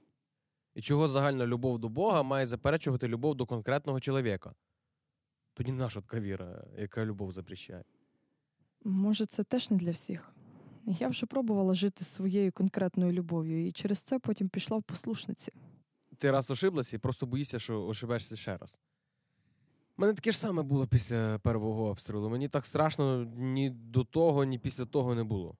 Я тоді три дні не хотів вилазити з підвалу, не міг себе заставити. Якщо ти тут, значить знайшов віру у щось, щоб все-таки вийти. Та ні. Просто один страх поміняв собою інший. Бо хоче за страх смерті тільки страх одіночества. Хлопці сказали, що лишить мене самого, я виліз. У мене тепер багато часу, щоб думати. І я поняв, що всю життя прожив зі страхом, що навсігда лишусь один. І тільки тут, е, вперше за життя, я цього не чувствую.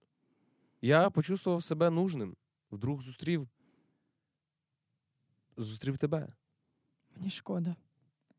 Але ти ще когось точно знайдеш. Головне, зрозумій, що в тобі теж багато любові.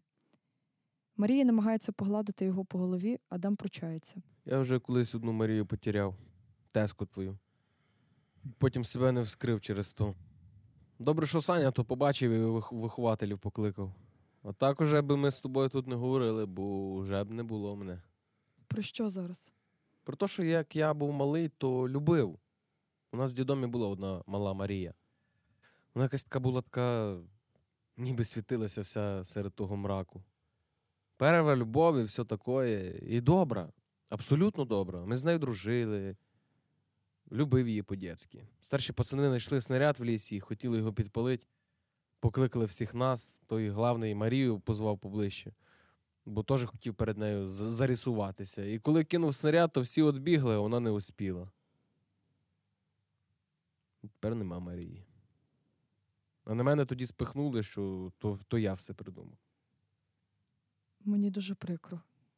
Я не уявляю, як ти то пережив. Та я й не пережив. До сих пір мучуся. Вени собі порізав. Ти питалася за шрами на руках, то от такі от діла. Боже, Боже, скільки ж ти натерпівся дитиною? Слідчі після того подумали, що я психічно хворий.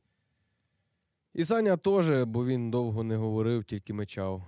І нас просто перевели в другий інтернат. Одну виховательку вигнали з роботи, а інші якийсь там рік, два условно дали. А з нас що взяти? Діти ми були.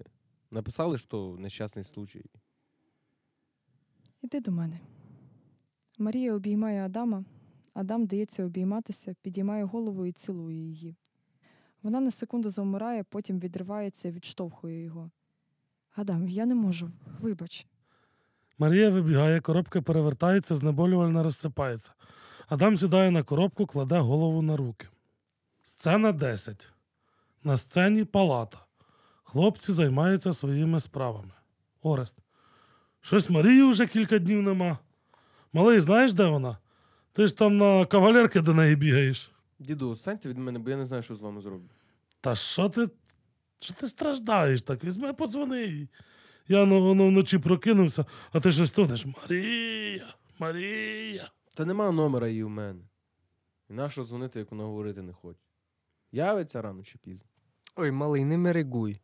А ти, Оресте, фраз биття взяв, нащо фатьової рани є триш, уздрейки он сарака. Та я якраз про те, що йому себе не, не жаліти треба, навпаки, проявляти як достойний кавалер. Одразу видно, що кому в голові ви лікуєтесь чи шуримури крутите. А, а, а, а я що, я що? Я нічого. Я просто натякаю, що шанси треба використовувати. Війна це коли розставляються всі крапки над «і». Малий файний, вона файна. Що ж тут втрачати? Подякує ще старшому колезі за такі поради. Знервовано і саркастично. Спасибі, дід Єбака. Без ваших порад не знаю, що було б. Якби було тут усе так просто, але вона не з тих жінок, яким голову закрутиш дзвінками. Вона ж послушниця. Все, як не побачу її в коридорі, то молиться. В Адама дзвонить телефон, він приймає виклик. Слухаю. Невідомий голос. Адам Андрійович, Так, то я. Ви у нас вказані в документах як близький Кравченка Олександра Андрійовича. Так, а що з ним? Мушу повідомити, що він загинув при виконанні бойового завдання під час захисту батьківщини. Як? Коли? Внаслідок обстрілу зі ствольної артилерії вчора вранці в районі Бахмута. І як тепер? Треба, аби ви прибули на опізнання тіла в Костянтинівку. То це ще може бути не він? З ним були документи, але у нас така процедура мусить бути ваш підпис. Я як буду там, то наберу на цей номер. На сцені палата. Ранок. На ліжках лежать Роберт, Орест, Петро. Ліжко Адама порожнє, застелене. Особистих речей теж нема. На екрані телемарафон і новинна нарізка. В палату входить Марія. Доброго ранку, хлопці. О, ви знов до нас вернулися. Ми вже думали, де, де це ви пропали? Взяла відпустку на кілька днів за сімейними обставинами. Мала потребу помолитися. А ваш товариш де? Адам, малий, а виписали його. Поїхав на оздоровлення додому. Куди додому? Та казав, що їде десь до сім'ї, але нам, але нам без нього ліпше. Ніхто не підмахує, жовчу не капає. Ну, хлоп такий вертлявий, непевний. Угу, і чимось завжди невдоволений. Останні дні щось духом піддупав. Постійно на фронт дзвонив, там в нього друг загинув. То він щось знов до хлопців рвався, командира видзвонював, аби забрати його. І здається, що він хороший хлопець. Просто щось йому не дає бути добрим до людей. Хоча, може, і на війні такий потрібний, безсердечний. Там далі під Бахмутом заруба, мабуть, скоро привезуть ще когось нового на це ліжко. Ну, та з раненими дефіцита не буде. А о, знову в новинах показують, що там під Бахмутом. На екрані починається новий новинний сюжет. Війна забрала життя двох друзів, проте не змогла розлучити їх. Олександр та Адам були не тільки побратимами, але й братами. Так вони себе називали, адже зростали разом у сиротинцю. Хлопи, дивіться, то ж наш малий. Петро, а ну дай більше звук. Серйозно? Ніхуя собі, дивись! Вихователі так і називали хлопців не розлий вода. Ось що про них згадує улюблена вихователька Таїсія Максимівна. Плаче. Вони були чемними дітьми. Ну як чемними? Ясно, що, як і всі хлопці, робили всякі шалості, і, як кажуть, з ними золоті верби росли. Але серце мали чуйне, захищали тих, хто слабший, слово тримали. На них завжди можна було покластись. Після завершення школи інтернату хлопці постійно підтримували зв'язок, а перші дні повномасштабного вторгнення вирішили, що разом підуть захищати батьківщину. Адам та Олександр пройшли всі воєнні випробування, суворий побут та жорстокі бої. Навіть загинули друзі кілька днів одне після одного, обороняючи околиці Бахмута. Провести воїнів в останню путь приїхали бойові побратими з позивними Лютий і Монах. Пацани були воїнами і загинули як воїни в бою. Ми були з ними як сім'я. Адам він взагалі всім був як брат. Під Зайцевим він мене витяг був раненого. Я йому обіцяв, що привезу своєї модовухи, як буде женитися. Тепер не знаю, як подякувати. Знаєте, що я вам скажу? Війна забирає найкращих. Хлопці загинули як герої. Саня попав під арту, повз до поранених, а малий, ну Адам, він кулеметник. Він лишився прикривати відступ і по ньому танк спрацював. Вони, мабуть, не могли би один без одного.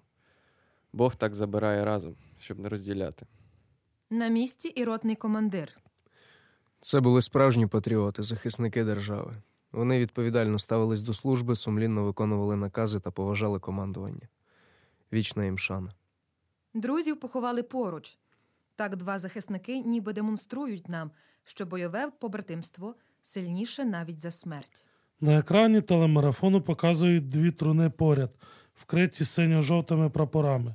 На одній з них зверху вервиться. І незважаючи на те, що у хлопців не було рідних, прощатися з героями прийшло ледь не все місто. Така їм остання шана від співвітчизників. Шокована Марія сідає на ліжко Адама, завмирає в цій позі. За стіною лунають крики. Невідомий голос кричить: Ма, болить! Марія дивиться на хлопців, в очах у неї сльози. Чуєте? Там за стіною хтось маму кличе. Завіса. Ролі виконували Назар Бонящук, Ростислав Колачник, Андрій Кравчук, Сергій Литвиненко, Володимир Левінець, Михайло Понзель, Світлана Фідішова, Тетяна Шелелю. Поаплодувати акторам і акторкам можна на нашому патреоні, підписавшись на зручний для вас рівень або розказавши про нас своїм друзям у соцмережах. Почуємось у наступному епізоді.